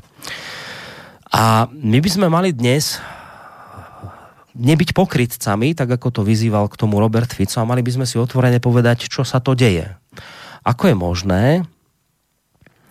že AFD, strana, o ktorej počúvame, že sú to fašisti, nacisti, radikáli, všetky tieto prívlastky hrôzostrašné, ako je možné, že za pár rokov, 5 rokov, poskočí táto strana v nejakej krajine o 18 či 11% niečo je tu proste zlé. Niečo tu, e, niečo tu proste nefunguje. Za normálnych okolností by sme očakávali, že keď sa to hrnie zo všetkých médií, keď politici v jednom kuse varujú pred extrémistami, fašistami, nacistami z AFD, pred Kotlebovcami a neviem pred kým všetkým, to logicky by sme očakávali, že táto strana bude oslabovať. Deje sa presný opak. Zistujeme, že táto strana niekoľkonásobne zvýšila svoje percentá, a my odpovedi na to tlačíme ešte viacej na pílu. Takže dnešný večer to bude jedna z tém a potom sa dostaneme aj k tej druhej. To je tiež veľmi zaujímavá. To, čo sa momentálne deje vo Veľkej Británii, to by skutočne bolo hriechom neokomentovať v súvislosti s Brexitom. Ale začali by sme tým Nemeckom, lebo ono to vlastne súvisí s tým aj, čo sa deje u nás na Slovensku. Takže, Vočko, mali by sme si úprimne pomenovať dôvody, prečo sa toto deje tak poď skús túto tému naštartovať a ja verím, že sa do tejto diskusie zapoja aj naši poslucháči.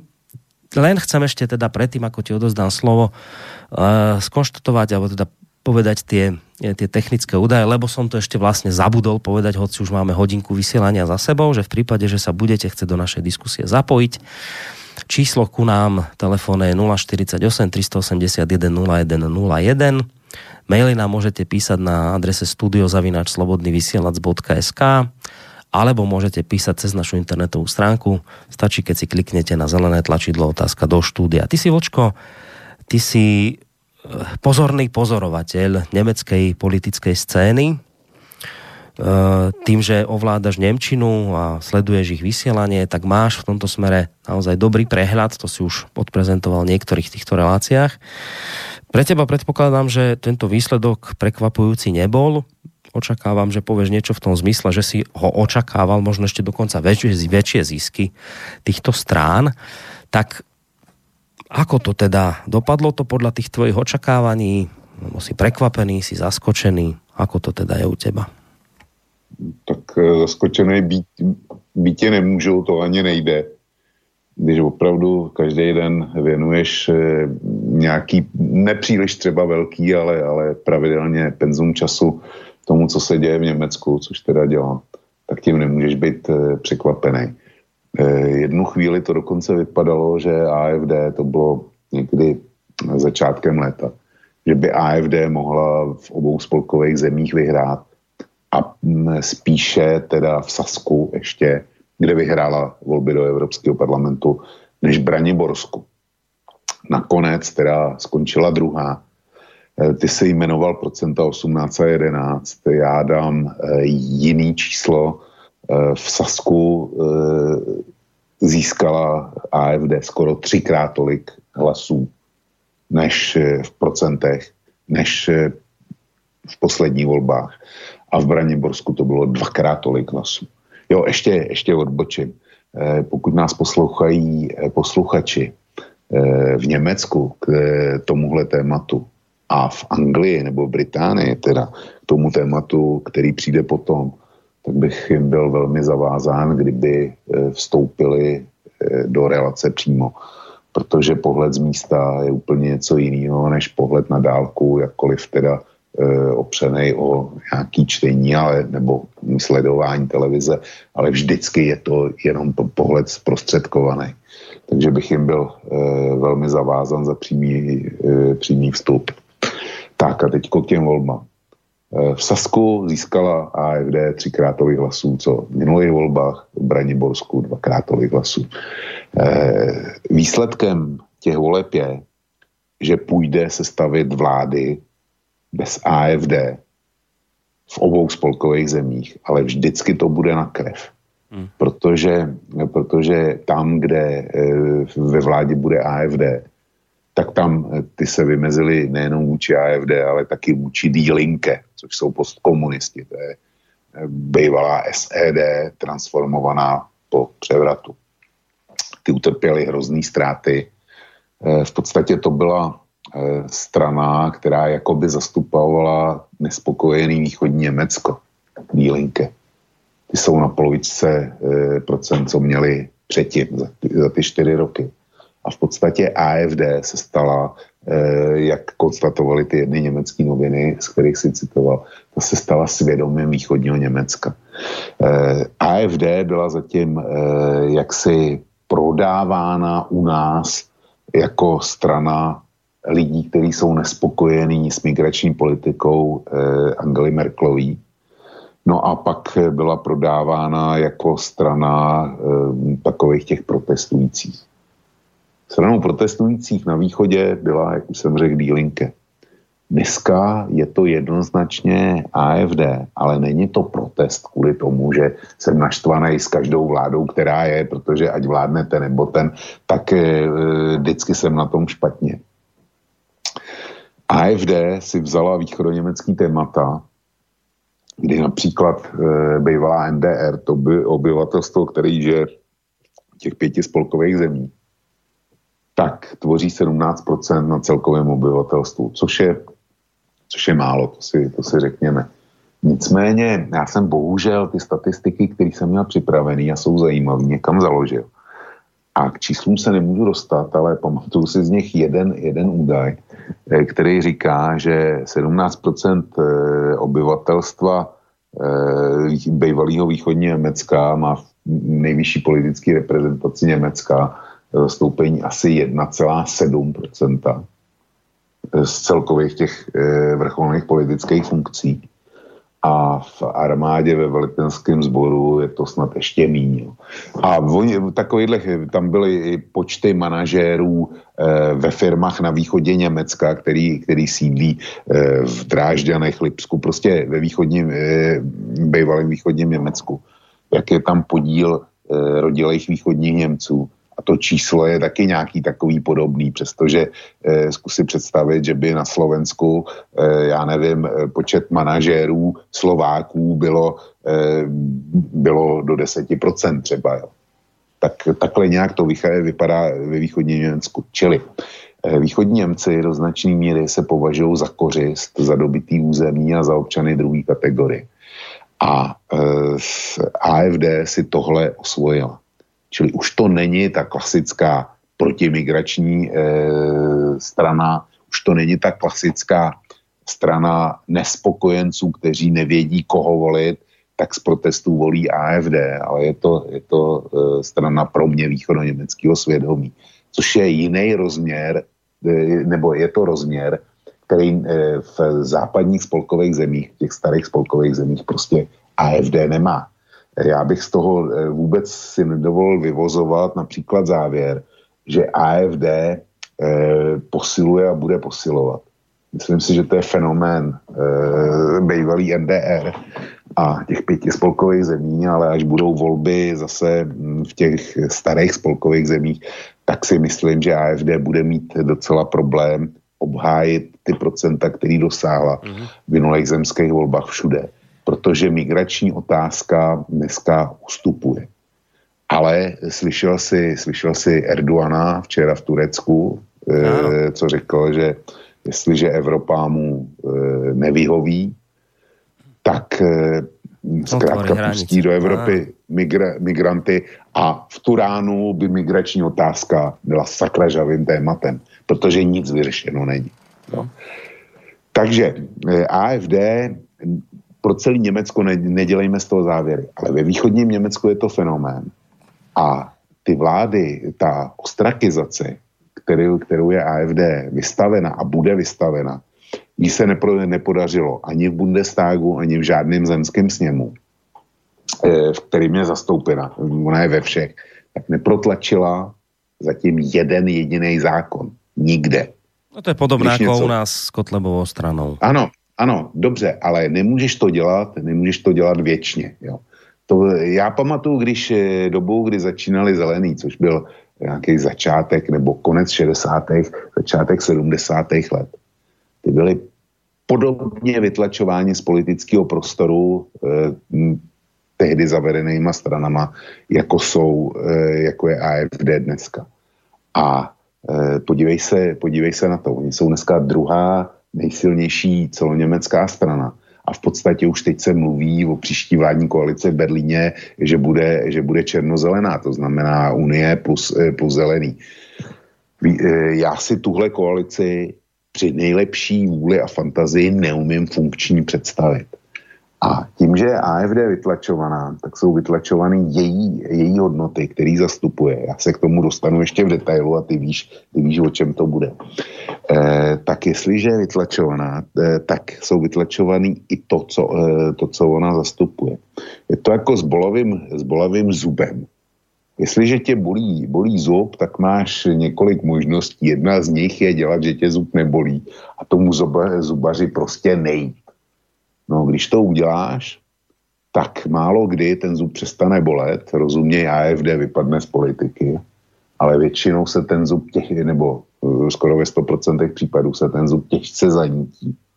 A pak nejenom, že tě budou vrtat, což bolí, pak taky to může být na resekci, nebo já nevím co, ale eh, prostě ta bolest bude nes, neskutečně vyšší.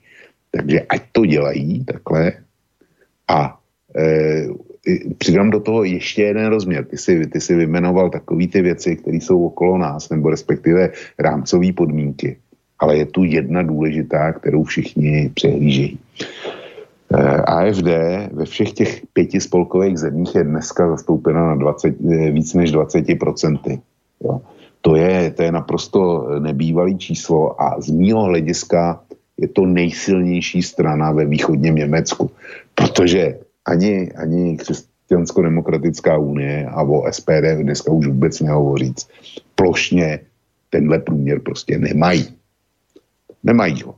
E, to má jedině AFD a e, mm, ty vlády, co budou, co budou bez nich, tak e, jestliže mají vládnout e, zelený s, s Unii a jestliže teda eh, v Braniborsku to bude, to bude zřejmě asi koalice, tak eh, ta rudorudá, to znamená eh, SPD plus linke a přijde, přibydou k tomu zelený, tak to je výprodej hodnot a speciálně u křesťansko-demokratické unie.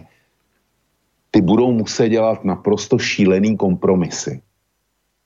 A podle mě to povede ke ztrátě, ke ztrátě hlasů v budoucích volbách. Vlčko, trošku, Ale... ťa, trošku ťa len preruším.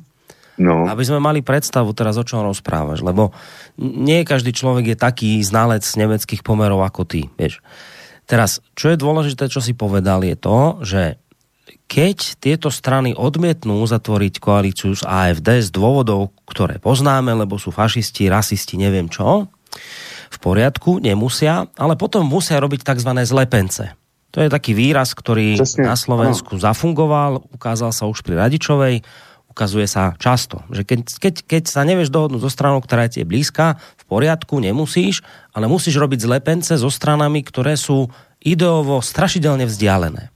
A teraz na toto sa pýtam, ty hovoríš, že e, Áno, teraz si všetci vydýchli, lebo tie strany dajú dokopy toľko hlasov, že budú môcť vládnuť. Ale bude to, bude to krvavé, že, že jednoducho bude to také, že e, totálne odlišné hodnotové strany. Tak skús nám teraz toto trošku priblížiť, že napríklad také, také najmarkantnejšie príklady, kde sa tie strany a v čom sa oni rozchádzajú. Aby sme zhruba si vedeli predstaviť, že čo za zlepenec to vznikne a, a aké napríklad ideové témy ich budú rozdeľovať, lebo to môžu byť veľmi vážne veci, hej? Že skús takých zo pár príkladov vystiahnuť, že kde sa oni zásadne, v čom sa oni zásadne tie jednotlivé strany rozchádzajú. Borisku, já mám příklad ze Slovenska. Já se k tomu dostanu, kde se, kde se rozcházejí a samozřejmě ty příklady dám na Německo, ale mám lepší příklad ze Slovenska. A to je současná vládní koalice. E, vynechám teďko Fica a Smer, ale vy tam máte slovenskou národní stranu a máte tam Most Heat. Což před volbama byly strany naprosto nekompatibilní. Jo. E, Most Heat, to jsou, to jsou, e, to je bratislavská kavárna, e, klasický sluníčkáři a do toho e, navíc teda s maďarským potextem a do toho e, tehdy tvrdý nacionalisti ze slovenské národní strany. Hmm. A oni se spojili ve vládní koalici a co je výsledkem? Že eh, museli uh, udělat, udělat eh, kompromis, aby v té vládě mohli sedět. Takže Bela Bugár ztratil podporu těch svých voličů a dneska, jestli chce mít naději se dostat do parlamentu, tak musí jít do voleb společně s tou druhou maďarskou stranou, s kterou byl na nože a, a byli to smrtelní nepřátelé, že jo. Ale prostě, prostě e, ty kompromisy, který udělal, tak e, jeho voliči e, ohodnotili. zrovna tak Slovenská národní strana, najednou jí voliči zjistili, že Slovensko pro ně není úplně na prvním místě, takže co udělali? Přeběhli pochopitelně eh, k panu Kotlebovi. A možná eh, k panu Harabínovi, pokud, eh, pokud pan Harabín půjde dovolet. Čili kompromisy z programu znamenají to, že ztratíš ten solidní volický základ, pokud ho máš. Ano. No a teďko, teďko největší rozpory jsou samozřejmě mezi, mezi křesťansko-demokratickou unii a mezi zelenejma. A ty rozpory jsou, e, jsou samozřejmě v tlaku jednak na životní prostředí, protože e, východní Německo, speciálně oblast Lužice, ale on je tam ještě jeden, jeden hnědouhelný, velký hnědouhelný region. Zelený ty to chtějí okamžitě zavřít. Eh, Unie, ta vyjednala krvavý kompromis v tomhle, v tomhle směru ze sociální demokracií a má se, to, má se to uzavírat postupně, myslím, že do roku 2030 nebo do roku 2035 zelený to chtějí uzavřít eh, najednou. Jo. Eh, bez ohledu na to, že to tam zaměstnává x tisíc nebo desítek tisíc lidí a znamená to ztrátu pracovních míst. To je jedna věc, kde se, kde se střetnou. Ohledně ekologie. Nutně tohle je nej, nejmarkantnější příklad, který se týká východně, speciálně východního Německa. Mm-hmm. Další, další taková věc, kterou známe velmi dobře, je přístup eh, k migrantům jako takovým, to znamená vpouštění do Německa a především potom, když není udělování azylu a eventuálně odsun těch, kteří ten azyl nedostanou. Zelený, dílinké a Eh, taková ta radikálnější část eh, sociální demokracie. Ty jsou, ty prostě zastávají stanovisko, pustíme do Německa každýho, když to zjednoduše. A nikoho nesmíme, nikoho nesmíme odsunout, byť zjistíme, že má kriminální minulost, nebo že nesplňuje kritéria pro udělení azylu nebo té dočasné ochrany. Pro případný eh, dlouhý ucha a takový ty, ty věční kritiky, eh, kteří by nás případně eh, poslouchali. Konstatuju, že to je velký zjednodušení tohle. Čili ne, že na slobodném vysílači bylo řečeno to a to. Ne, byl to dané jako příklad, jako zjednodušení, jako, jako eh, kondenzace toho, eh, těch jednotlivých postojů. Mm. A mezi, mezi CDU a zelenýma je zásadní rozdíl přístupu k migrantům. Jo, čili to jsou dva flagrantní rozdíly, ale těch, těch najdeš e, daleko víc. Jasné.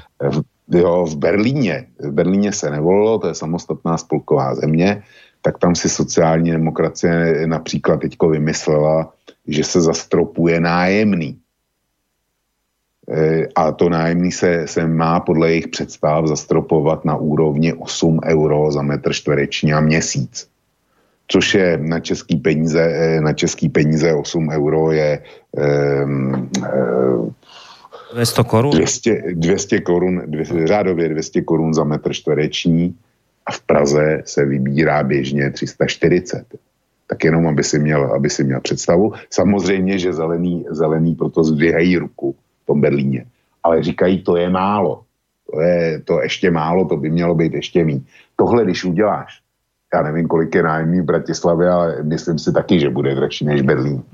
V Bratislavě a v Praze se nemůže bydlet, bydlet dráž než v Berlíně. To dá rozum. Jo. A bude to znamenat, že se nebudou stavět byty, respektive takhle. Nájemní byty se přestanou stavět, protože se to nikomu nevyplatí. Oni říkají, nevadí, bude to Eh, bude to nahraženo komunální výstavbou, jenomže komunální výstavba znamená, že na to musí mít pozemky a ono, ono nestačí jenom, jenom postavit, ono musíš udržovat. A z těch osmi marek to prostě nefunguje. Mimochodem, a tím se dostáváme k tomu jádru věci, když už mluvíme o SPD, byl to dlouhý oslý můstek, ale mě SPD začal zajímat jako fenomén, takže jsem si o nich začal, e, snažil něco zjistit, o jejich programu a tak dále, čím táhne lidi. A ty víš, že svůj článek, svůj komentář eh, k těm volbám v Sasku a Braniborsku jsem postavil naprosto jinak než všechny ostatní, kde jsem pracoval se statistikama, mm. ukazoval, ano. jak se to přelejvá a tak dále. Já jsem to postavil na tom, že jsem na špíglu našel, eh, našel takovou tu voličovou rukověď, rukověď, eh, která pomáhá se voličům orientovat v tom, koho by, s kým názorově nejvíc souznějí z těch, kteří jdou do voleb. A pro Sasko jsem si to udělal taky. Bylo, bylo to 38 otázek, který ten Špígl vymyslel. Takže já vycházím z toho, že to jsou otázky, které byly nej, nejpalčivější nebo nejlíp popisovali to, čím žije, žije běžný saský volič. Byť teda hned první otázka mě překvapila, to musím říct. E, ta zněla, jste nebo nejste pro Eh, nebo jste pro eh, za možnost odstřelu vlků v Sasku. E, to, to se mě dotýká osobně, že jo?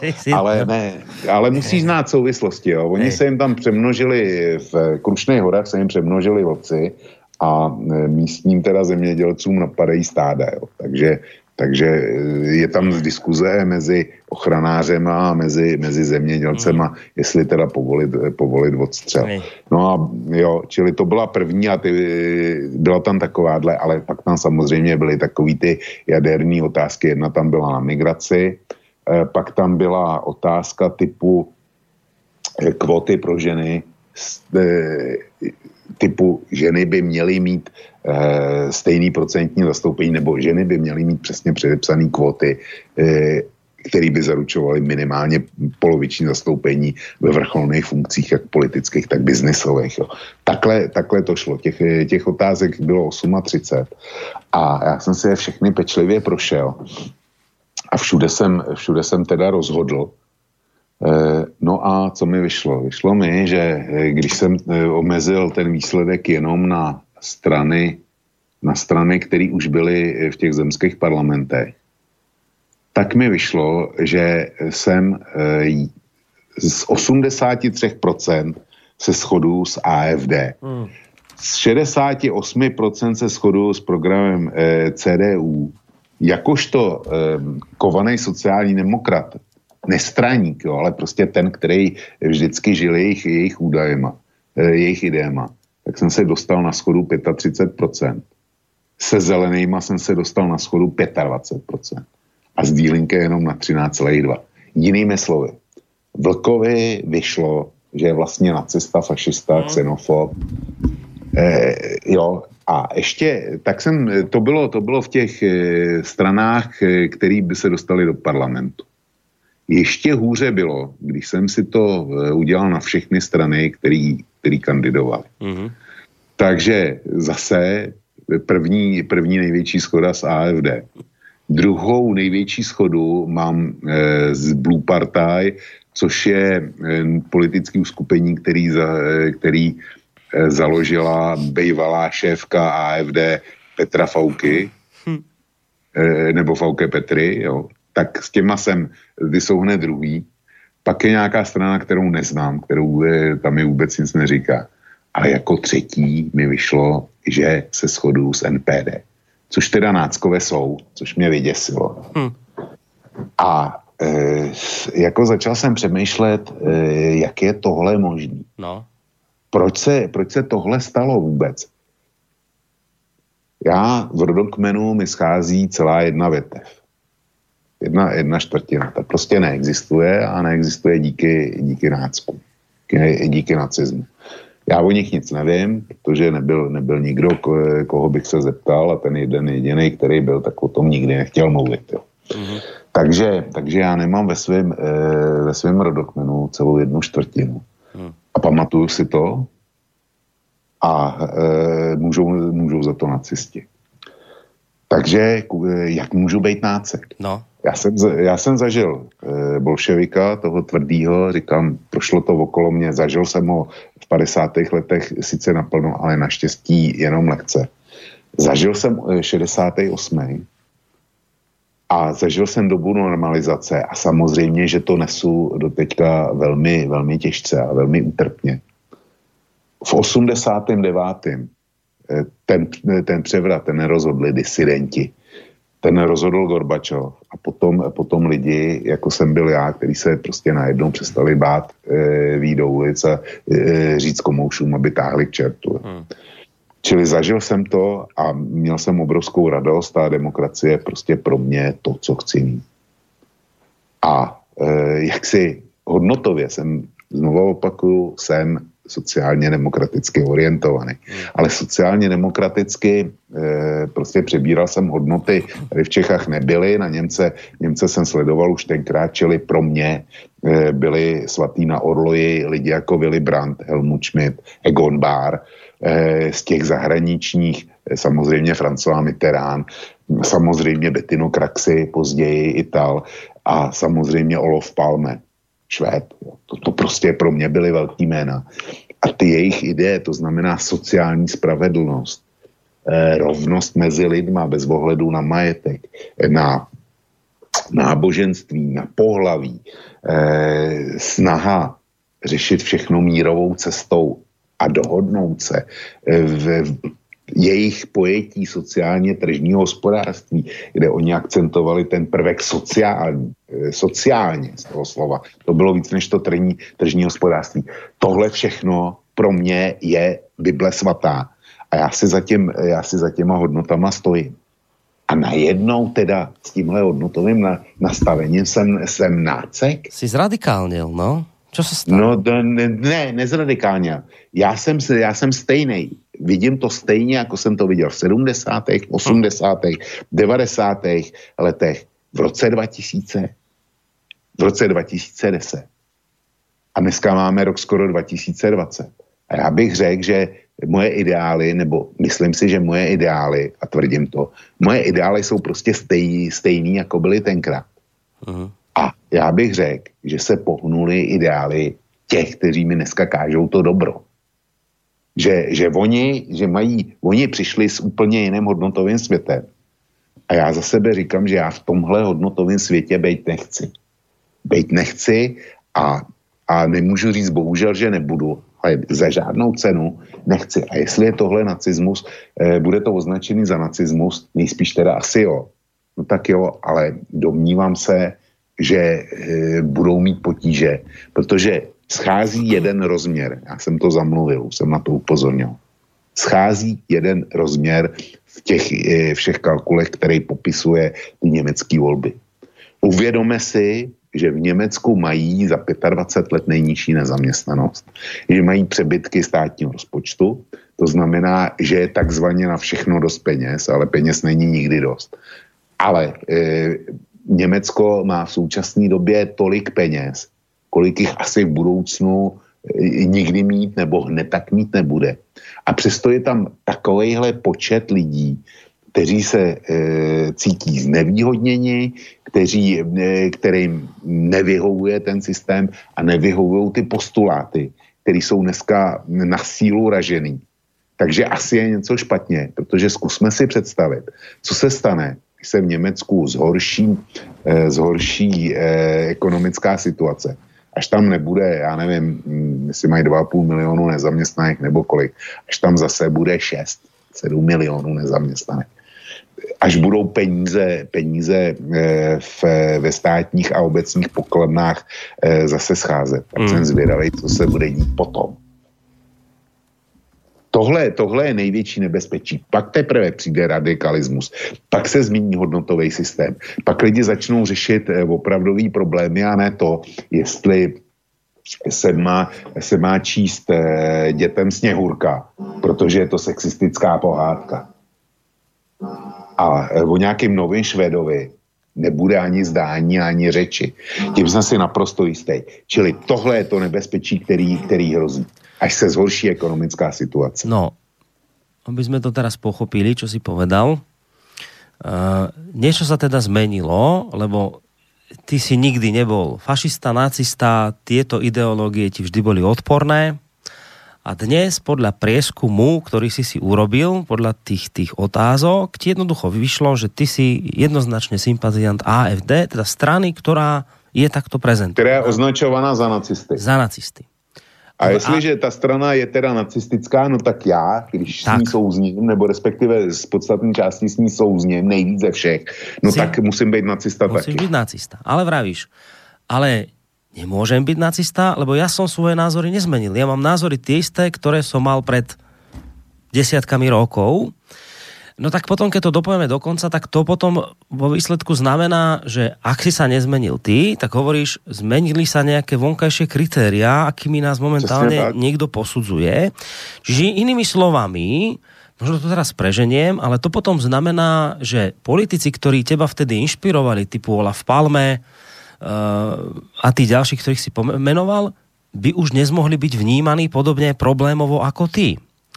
My dnes na Slovensku zažívame situáciu, ktorú som si ne- nevedel niekedy predstaviť. My tu máme hm, akoby taký symbol niečoho, čo sme sa vždy tak opierali, ako niečo, na čo sme vždy mali byť hrdí, ešte ako dieťa v škole si to pamätám. To boli štúrovci počas vlastne 19. storočia, keď tu bola silná maďarizácia, tak práve vďaka týmto ľuďom ako Ľudovič Štúr a ďalším my vlastne vďačíme za náš spisovný jazyk, oni za to bojovali. Boli to nacionalisti, ktorí jednoducho chceli pre Slovákov vybudovať e, ich štát, chceli, aby mali vlastný jazyk. Toto sa vždy cenilo. To boli také hodnoty, ktoré človek tak preberal, že áno, že toto je to správne.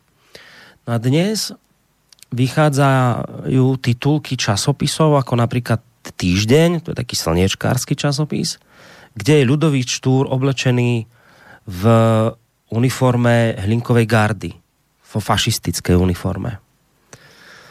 Čiže nie, niečo sa proste zmenilo. Ten štúr, ktorý v 19.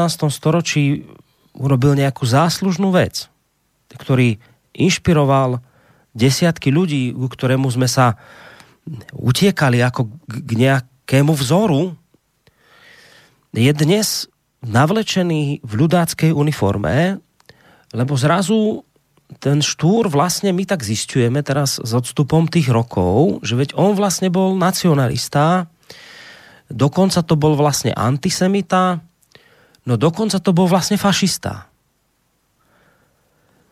Čiže to vlastne podporuje to tvoje tvrdenie, že my sa nemeníme, my vyznávame hodnoty, ktoré sme vyznávali aj predtým, len mení sa okolo nás niečo, čo zrazu tie hodnoty, ktoré boli chválihodné, ktoré nás inšpirovali, posunuli do polohy niečoho škaredého, niečoho odpudivého, niečoho, čo by sme sa mali vzdať.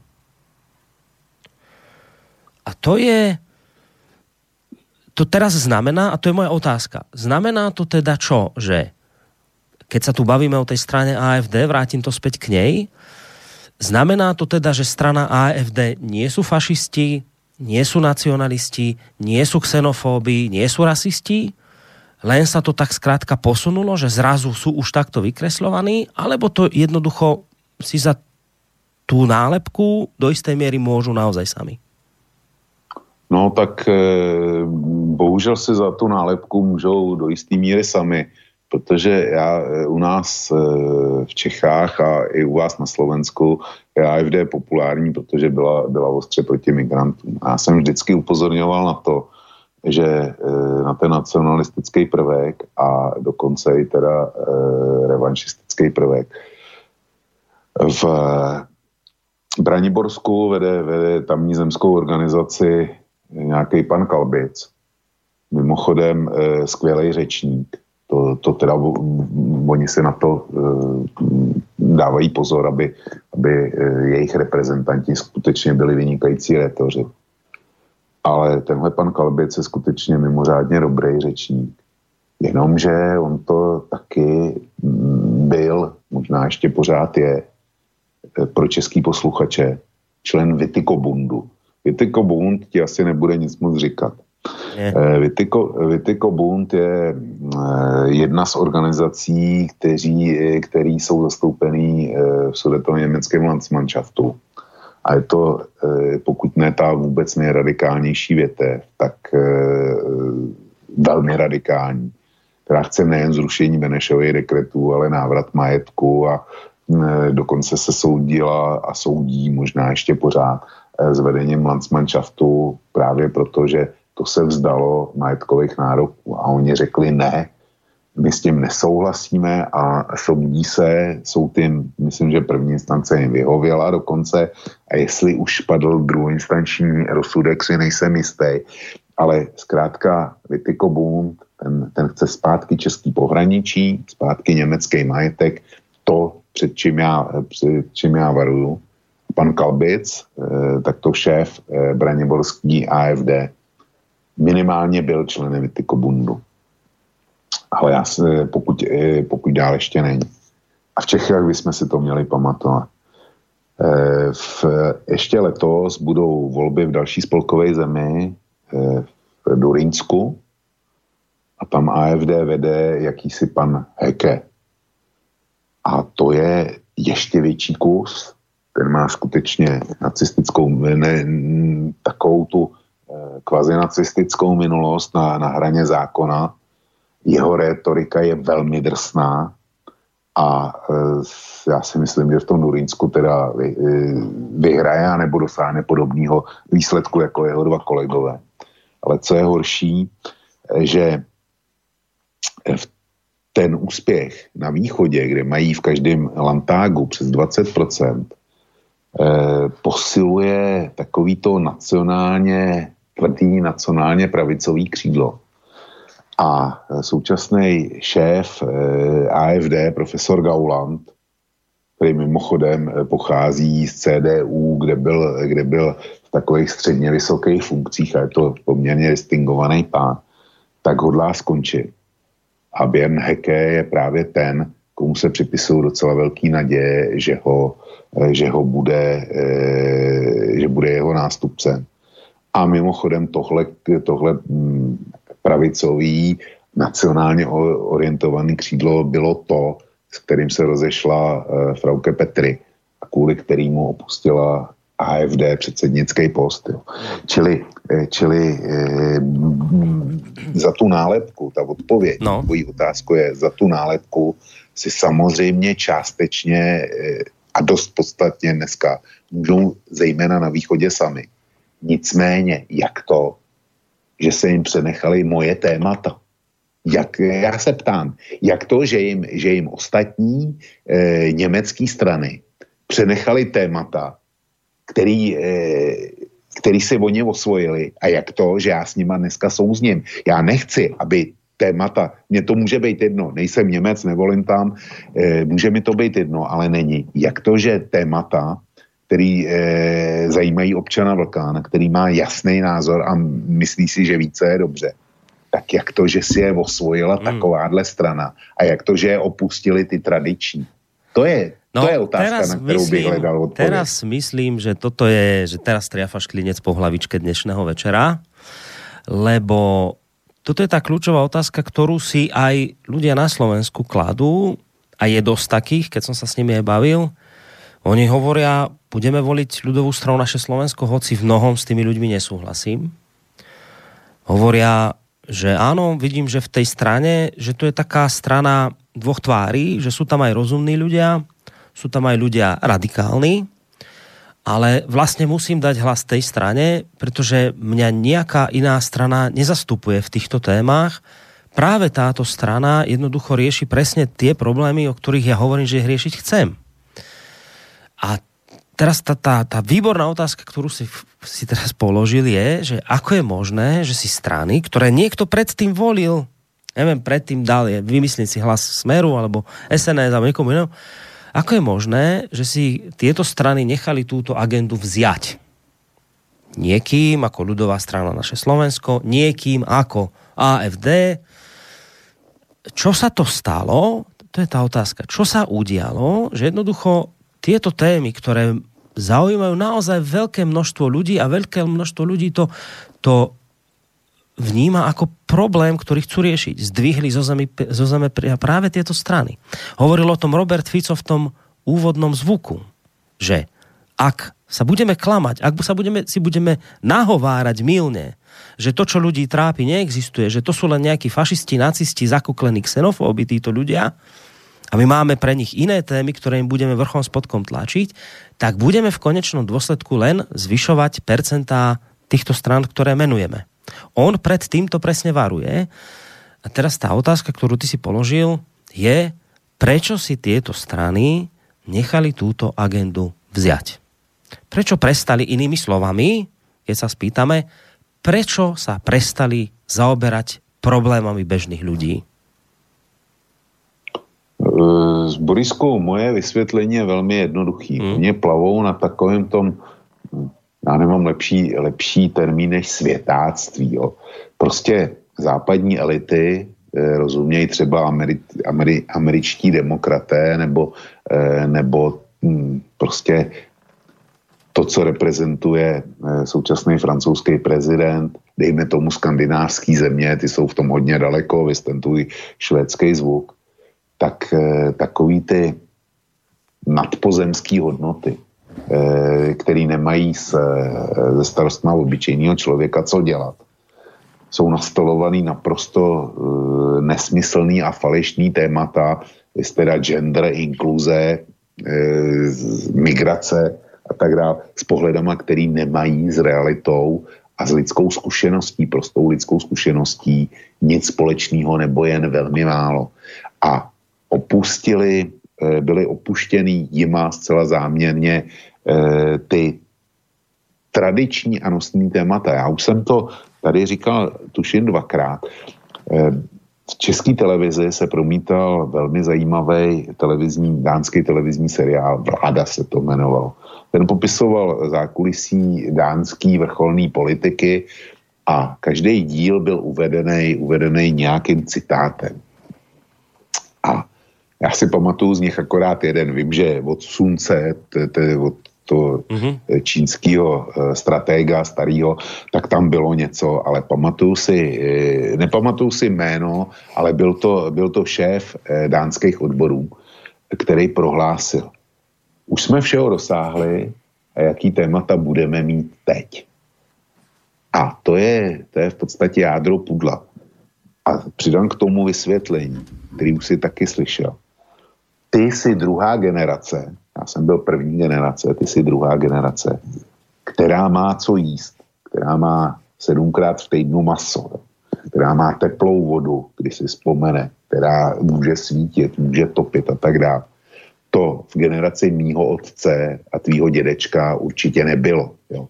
Prostě je tady takový ten hmotný standard eh, skutečně na mimořádně vysoké úrovni. A přestože jsou chudí lidi, chudí lidi, vysloveně chudí lidi, kteří nevědí, z čeho si zítra nakoupí a tak dále. Ale i tak je jejich životní standard naprosto nesrovnatelný s tím, co bylo tady třeba v 30. Hmm. letech. Jo. Hmm. Takže po takové té eh, sociální spravedlnosti, jakoliv eh, to může kdokoliv rozporovat a já se mu nebudu divit, tak jsme se taky dostali na obrovský standardy. A oni ty, ty tradiční témata jakoby vyšuměli. Přidej si k tomu, jak se změnil pracovní trh, že vlastně eh, v, před, do, do konce druhé světové války, nebo ještě eh, do 70. let, Eh, jak si měli odbory velkou sílu, měli ty eh, sociálně demokratické strany velkou sílu, protože za sebou měli klasického zaměstnance v továrnách. Dneska největší, největší továrny na Slovensku hádám bude Volkswagen v Bratislavě, Slovnat v Bratislavě a e, eh, US Steel v Košicích všechny, všechny fabriky budou menší a tyhle fabriky budou mít tak, já nevím, kolik mají dneska zaměstnanců, ale počítám, že s výjimkou Volkswagenu eh, to bude asi tak třetina lidí ve Slovnaftu, co byla v roce 89 a v Košicích možná v železárnách to bude ještě méně. Čili eh, lidi, co tím chci říct, že ten eh, fabrický fundament fabrický volič je pryč. A místo toho jsou lidi roztříštěný do služeb, do malých firmiček a tak dále. A tihle lidi jsou individuální, ty, ty nemůžeš zastupovat. Lidi z malých firm prostě nemůžeš, nemůžeš zastupovat, protože každý žije problémama, na který naráží v té firmě a není to nějaký, nenajdeš tam společný jmenovatel. Toho. Čili oni opravdu eh, ty eh, poli, tradiční politické strany, strany ztratili svého voliče hmm protože, protože on do jisté míry zmizel. To je jeden z důvodů. No, máme niekoho na telefónnej linke, kto nám očividne volá zo zahraničia, tak si ho poďme vypočuť. Tak fajn, dobrý, na to. Dobrý večer. Dobrý večer vám prajem z Nemecka. E, nechcem, nechcem volávať e, z Nemecka, ale ste ma viac menej vyprovokovali s tým požadovaním a e, aj tým, čo preberáte. Tak som sa ozval. Prajem vám dobrý večer aj všetkým poslucháčom. Ďakujeme pekne. A e, ja síce žijem mimo Nemecka, ale e, niekoľko poznámok k tomu, k tej téme, tým e, voľba, čo sa týka tých volieb, tých dvoch zemských, e, dvoch e, nemeckých zemí. Pane Vlku, ja si myslím, že AFD nie je efemerný fenomén nemeckej politiky, teda ja si myslím, že oni budú naďalej stúpať a oni stúpajú aj v, v západných zemiach, teda v bývalej Nemeckej spolkovej republike, pretože po tej prvej fáze, ktorá bola, ktorou bola tá, ten príliv e, migrantov bezprostredný a problémy, ktoré z toho vyplývali bezprostredné, príde druhá fáza a to bude spolužitie s tými migrantami.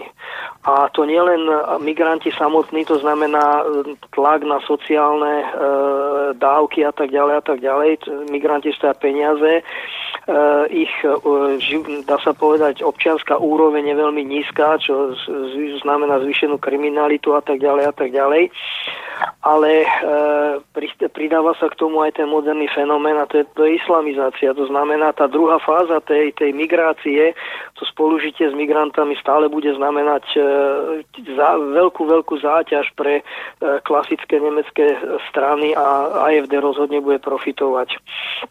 A čo sa týka tej e, zaujala ma, je to veľmi, na, načali ste strašne moc tém a keby som sa mal venovať všetkým, tak to by bolo asi na niekoľko hodín, ale e, zaujala ma tá vaša poznámka o tej vašej histórii, pán Luk, že e, tie tradície, ako je Willy Brandt a Mitterrand a tí, títo ľudia, to boli ozaj, dá sa povedať, rozhodne nie hladké charaktery, ale rozhodne postavy, ktoré si môžeme vážiť v histórii, to rozhodne ale ten pohľad tej klasickej sociálnej demokracie, vy ste vlastne nebezpečný, pretože vy sa dívate na tento systém na, ako na, na klasickú sociálnu demokraciu, kdežto svet za posledných 20 rokov sa neuveriteľne zmenil. Neuveriteľne. Ja som sledoval, neviem čo vám povedať, ja som sledoval jeden prírodopisný film, eh, BBC natočila veľmi krásne seriály o našej planete a tam, oznel také, pár také argumenty, že za posledných 20 rokov napríklad e, vymeralo neviem, 60% e, určitých druhov e, neviem, vtáctva alebo niečo. To sú neuveriteľné zmeny, ktoré prebiehajú v pozadí. Tá korporatokracia sa vyvinula do takej miery, vďaka internetu sme sa dostali do pozície, kde tie, ten spôsob myslenia, aký sme my mali, ja patrím teda asi k vašem, čo sa týka, ja som na 60 rokov teda, ten spôsob myslenia, ktorý sme my mali, dneska vôbec neplatí. Ten svet je dneska úplne iný a e, tá, ten spôsob myslenia v, e, v rámci tej sociálnej demokracie v tých kvalitách, ktorý, o ktorých ste vy hovorili a ktoré aj u mňa rezonujú, alebo dajme tomu, oni hovoria aj e, Boris e, v Zemilom Pálešom napríklad, tie klasické morálne hodnoty, to dneska vôbec neplatí a neplatí to ani v politike. A, a to, tým pádom tí politici, tí klasickí politici sa dostali niekam mimo, mimo rezonanciu obyčajného občana a, a e, jednoducho e, tú, tú agendu, ako hovoríte, prebrali také strany, ako sú AFD, alebo ako je e, treba z e, Kotleba na Slovensku. Nemyslím si, že to sú primárne pravicové e, strany, ale to by bolo na diskusiu, mm. pretože argumenty sú pro, argumenty sú proti a tak ďalej a tak ďalej, mm. ale oni jednoducho vyjadrujú to, čo, jedno, čo normálneho občana trápi, čiže súčasnosť, súčasný problém dnešnej, demo, dnešnej, dnešného sveta nie je ani tak sociálna demokracia alebo demokracia, ale si to, e, použil to Norbert Lichtner a povedal, to je boj o normalitu. Normálny človek, ktorý, ako ste hovorili, Bori, že ráno vstane a chodí do práce a stará sa o svoje veci a jeho životným ideálom je mať rodinu a, a postaviť si dom, zasadiť strom a vychovať syna, čo ja viem, títo ľudia sú nenormálni dneska. A tá elita, ktorá vďaka tomu, že sa napríklad desaťnásobne zvyšil, e, zvyšila efektivita práce, to znamená, my vyprodukujeme desaťnásobne viac, ale tí normálni ľudia, ktorí žijú z práce, z toho nič nemajú. A tá elita, ktorá sa, dá sa povedať, kúpe v peniazoch a aj ten nemecký štát vďaka zvýšeným daniam a začali kontrolovať dane, sa ozaj kúpe v peniazoch, tak títo ľudia strácajú kontakt s realitou. A toto je základný rozpor, rozpor dneška. Mm. A ak mi dovolíte ešte jeden moment tým východným zemia Nemecka. My spolu s NDR, s bývalou DDR, máme jednu skúsenosť. My máme skúsenosť s totalitou. A my ju cítime. A toto je rozdiel oproti typickému západnému Nemcovi. Keď som ja prišiel do Nemecka, tak som otváral oči, ako naivní sú títo ľudia v mnohých veciach, ale tí východní Nemci a aj my v Čechách a na Slovensku, my cítime, mám pocit stále, aj čo len nové generácie sú troška iné, ale my máme väčšiu senzitivitu pre, tu, pre, ten, pre, pre totalitu. My to, my to vnímame viac, ako to vnímajú uh, tí, tí klasickí západniari. A preto tie voľby dopadajú napríklad vo východnom Nemecku tak, ako dopadajú na rozdiel od západného Nemecka. Ale už hovorím si, myslím, dosť a môžete sa k tomu potom ďalej vyjadriť. Ďakujeme veľmi pekne, hovorili ste dosť, ale podľa mňa k téme a k veci, takže za toto vám veľmi pekne ďakujem za tento telefonát a aj ďalší poslucháči, ktorí by ste mali chuť sa zapojiť, samozrejme 048 381 0101. Dáme teraz vlčkovú reakciu, potom sa ešte posunieme k jednej záležitosti a potom by sme už mali aj k druhej téme, aby sme to v nejakom zhruba normálnom čase ukončili. Takže, a ešte tu má maily samozrejme k tejto téme, takže tým sa budeme venovať. Takže Vočko, tvoja reakcia na volajúceho poslucháča? Naprosto skvělý telefonát. Já jsem za něj velmi, velmi hmm. vděčen a jest, doufám, že nás tenhle posluchač e, poslouchá pravidelně. A budu rád, když se ozve do každé relace, protože naprosto bezvadný tele, telefonát. Určitě. Já si myslím, e, já si myslím, že nejsme od sebe vůbec daleko. E, bylo velmi koncentrovaně řečeno to, co já jsem se snažil říct asi dost neuměle poslední hodinu. Nejsme, nejsme od sebe, beru na vědomí tu informaci o e, budoucích ziscích AFD ve starých spolkových zemích. E, uvidíme, jestli se ta předpověď naplní. Neříkám, neříkám že e, není, nestojí na reálných předpokladech, ale uvidíme, jestli se naplní, protože Eh, západní Němci jsou doopravdy jiný než ty východní. Právě kvůli té zkušenosti, kterou máme společnou my s nima, že eh, cítíme nebezpečí tam, kde oni ho třeba vůbec nevidí. A oni se, já se vsadím, že eh, ve starých spolkových zemích se budou snažit jít za tím, za tou vizí toho nového člověka, té integrace, kde hm, jak si my budeme, zavedeme pozitivní diskriminaci a, a vše, celý tenhle, tenhle repertoár, který už e, byl vyzkoušený let kde v Americe u, u eh, černých například, tak jako e, oni budou prosazovat tyhle, tyhle postupy, tyhle stereotypy a ta AFD tam hned tak neprorazí. Ne, pokud nepřijde tvrdá hospodářská krize. Tím jsem si jistý. Potom e, v krizi, kdy to, kdy to začne bolet a kdy už e, nejde o to, aby jsme byli hodní, ale jde o to, aby jsme nějak přežili, tak pak se svět zjednoduší na ty základní hodnoty znova.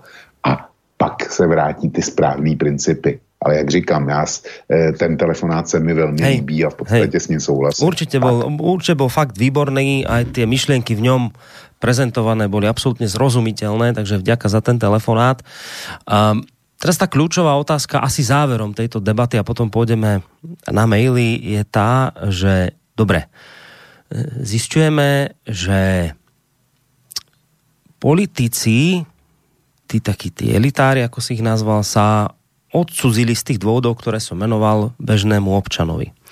Títo ale istí politici majú teraz dva problémy. Poprvé vidia, že tie strany, ktoré oni nazývajú fašistami, nacistami a tak ďalej, Kotlebovcov, AFD a tak ďalej, tieto strany posilňujú. A druhú vec, ktorú vidia, je, že do ale my musíme teraz kvôli tomu robiť krkolomné zlepence, aby sme vôbec boli schopní vládnuť. Teraz nám to ešte v tom Brandenbursku a Sasku vyšlo, ale možno naposledy. Už potom o tie ďalšie roky nám to proste nevíde. Ak bude tento trend pokračovať, tak sme skončili, vážení. Čiže toto podľa mňa tí elitári vedia. A teraz je otázka, že no dobre, a teda čo sa teraz ide udiať? Je šanca, že títo elitári ne, nejakým spôsobom z tých dôvodov, ktoré som tu teraz menoval, z tých problémov, ktoré to pre nich generuje, jednoducho zdvihnú zo zeme témy, ktoré trápia ľudí, alebo toho skrátka schopní nebudú, alebo je tu možnosť, že jednoducho nejakým spôsobom tí, ktorých dnes označujú za fašistov, rasistov a tak ďalej, budú postupne integrovaní medzi normálne, tie klasické etablované strany. Ja si teraz pomôžem uh, vyjadrením už tu dnes zaznelo Sára Wagenknecht, šéfka Linke, hovorí, keď teda riešila tú otázku, prečo D-Linke skončila tak katastrofálne, ako skončila v týchto dvoch mestách, tak okrem iného hovorí, že jej strana sa odsudzila voličom. Čiže ona si uvedomuje, že tento problém naozaj tu je, ona si to uvedomuje. My sme sa odsudzili voličom a tým sme to urobili AFD ľahšie a za jej úspech nesieme časť zodpovednosti. A teraz pokračuje, rastúci dištanc sa ukazuje na tom, ako sa zachádza, zachádza s voličmi AFD. Často im paušálne nadávame do rasistov, pritom množstvo z nich v minulosti volilo vľavo, hovorí Wagenknechtová. Bývalí priaznivci cítia, že strana už nehovorí ich jazykom. Uh, a ešte si pomôžem jedným zástupcom FDP, Wolfgangom, Wolfgangom Kubickým, ktorý sa taktiež domnieva, že vylúčovanie voličov AFD je chybné, podľa neho je potreba predovšetkým argumentovať, nie urážať. Politika radikálneho vymedzovania sa vôbec nepomohla, ba naopak, skôr uškodila, hovorí tento pán. Namiesto toho navrhuje otvorenú komunikáciu s voličmi AFD, neoznačovať ich rovnou za, pravicové radika, za pravicových radikálov. Je potrebné argumentovať a konštruktívny dialog viesť. Čiže opakujem, títo veľkí elitársky politici začínajú chápať, že počujete, máme seriózny problém. My sme sa odsudzili našim voličom a agendu, ktorá ľudí trápi, zdvihli zo zeme iný. Tak čo teraz bude? Že je šanca, že títo elitári nejakým spôsobom pochopia, že sa vzdialili, že témy typu genderizmus, e, témy typu LGBT, témy typu inklúzia a neviem ešte aké šialenosti, sú jedno, jednoducho vec, ktorou neprerazia. Toto jednoducho väčšinového človeka netrápi.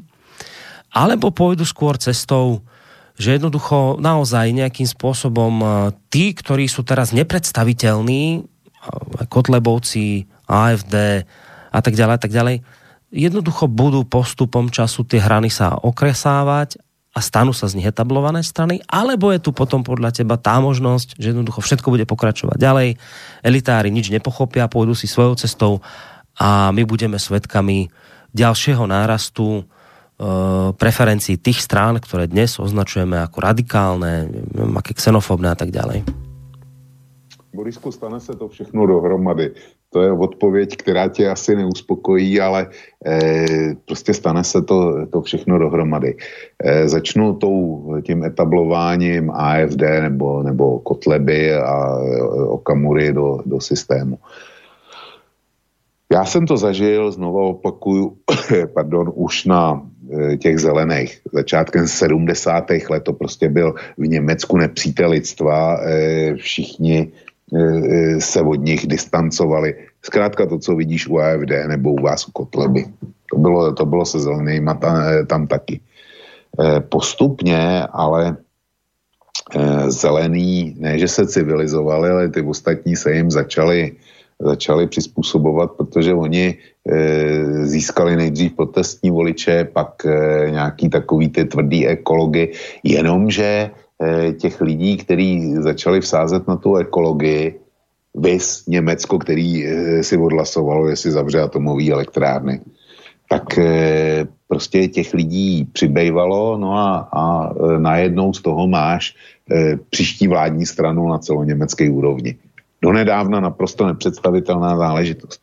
Totež, totež podle mě bude s AFD. Totež bude s Kotlebou, protože můžeš stavět ty rostodivné koalice, ty kočkopsy, ale jenom do určitý míry. Eh, v Německu to dlouho a v Rakousku to řešili velkýma mm-hmm. koalicema. Ale ty velké koalice eh, tím, že spolu byly eh, strany, které proti sobě programově nutně musí stát, tak vyčerpali svůj potenciál a doplatila na to SPD. Dneska krvavě v eh, Sasku neměli ani 8%. Jo. Takže, takže tohle, tohle ukazuje, k čemu vede ten, ten programový slepenec. A oni budou muset bez AFD ty programové slepence tvořit čím dál tím větší, s větším počtem stran a čím dál tím horší. Čili Dřív nebo později, jestliže AFD vydrží, tak se stane někde v nějaké první spolkové zemi vládní stranou. To ovšem, eh, kde budou spolu vládnout a pak se uvidí. Eh, ty říkáš, jestli ty, ty elitáři pochopí, eh, co se stane. Oni už to někteří chápou. Mm. Ale bohužel s tím nemůžou nic udělat. Protože, a teďko se znovu vrátím k tomu, co si pustil dneska s Robertem Ficem. Když Robert Fico upozornil na to, že ten, ten vyloučený posluchač, eh, poslanec má v mnohém pravdu, že, že říká to, co si myslí běžní lidi, tak okamžitě na něj skočil měn, měnkotvorný tisk a e, okamžitě z Fica dělají dělaj taky fašistů.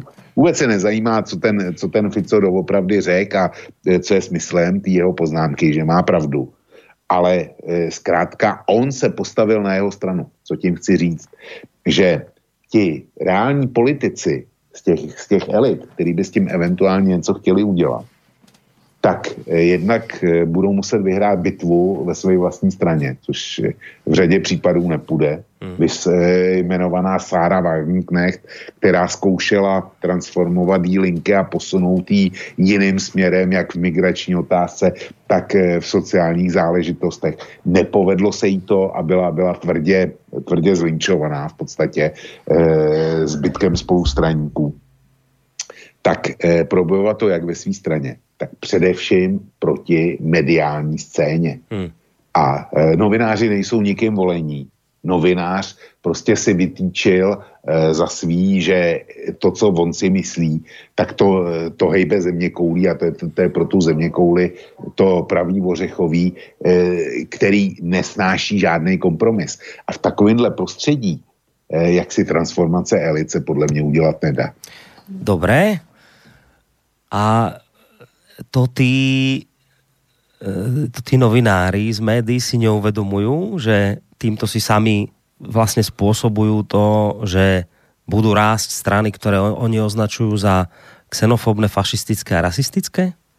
Že to sú, že si neuvedomujú. Neuvedomujú. Čiže oni nevedia, čiže oni nevedia, oni naozaj nevedia, že v tejto chvíli tým, že mediálne tlačili samozrejme na to, aby tento prípad Mazureka bol e, vykreslený ako niečo hrôzostrašné a teraz Fico to povedal, že toto nebol e, súdny právny, právne rozhodnutie a že to bol mediálny v podstate akoby pod mediálnym tlakom.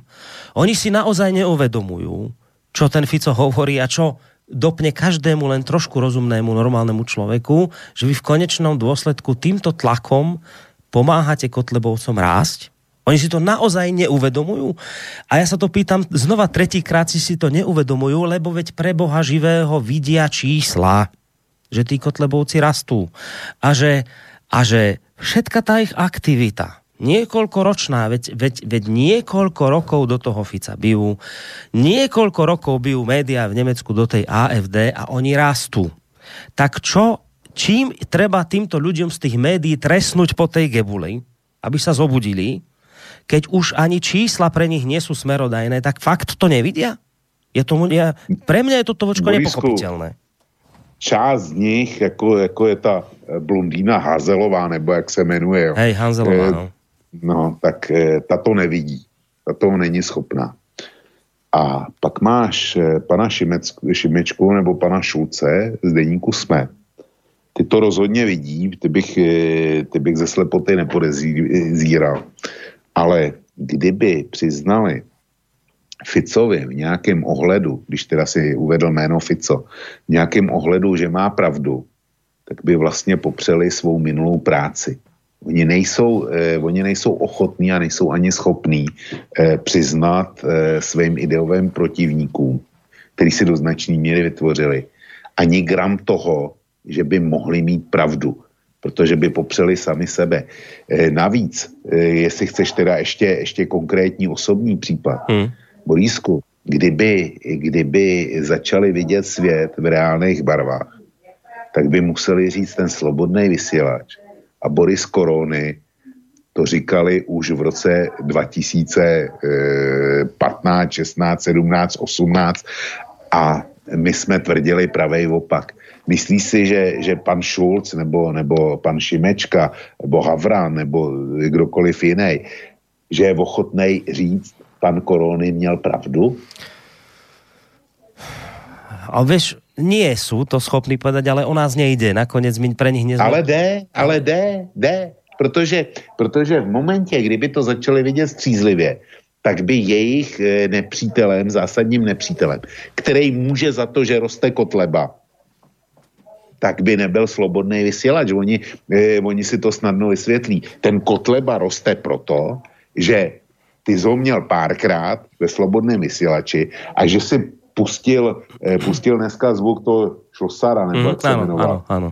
Jo, jo. Tak tím ty způsobuješ, že příště dostane eh, mm. ludová strana víc procent, než měla minule ty za to můžeš. A nie oni, a nie oni. A ne, ne oni, ne oni, protože by ti museli, museli dát za pravdu a to přece nemůžou udělat, když na tebe plivou od začátku existence vysielača. Dobre, len na to človek nemusí byť ani nejaký extra chytrý, ani veľký matematik, aby pochopil, že ale toto potom bude znamenať a ich donekonečná popieranie tohto faktu bude znamenať, že pán Kotleba a jemu podobné strany budú rásť ďalej a im neostane nič iné, len potom bojovať za to, aby tieto strany zrušili.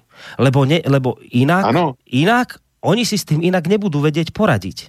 Toto je potom matematická istota, že denník ZME, denník GEN, e, ja neviem, týždeň a podobné médiá, ktoré dnes teda nevidia realitu, alebo ju nechcú vidieť, alebo nemôžu vidieť, budú musieť stoj čo stoj do pár rokov, možno skôr ako si myslia, budú musieť tvrdo bojovať za totálne zrušenie týchto strán, pretože v opačnom prípade sa to pre nich vyriešiť nedá.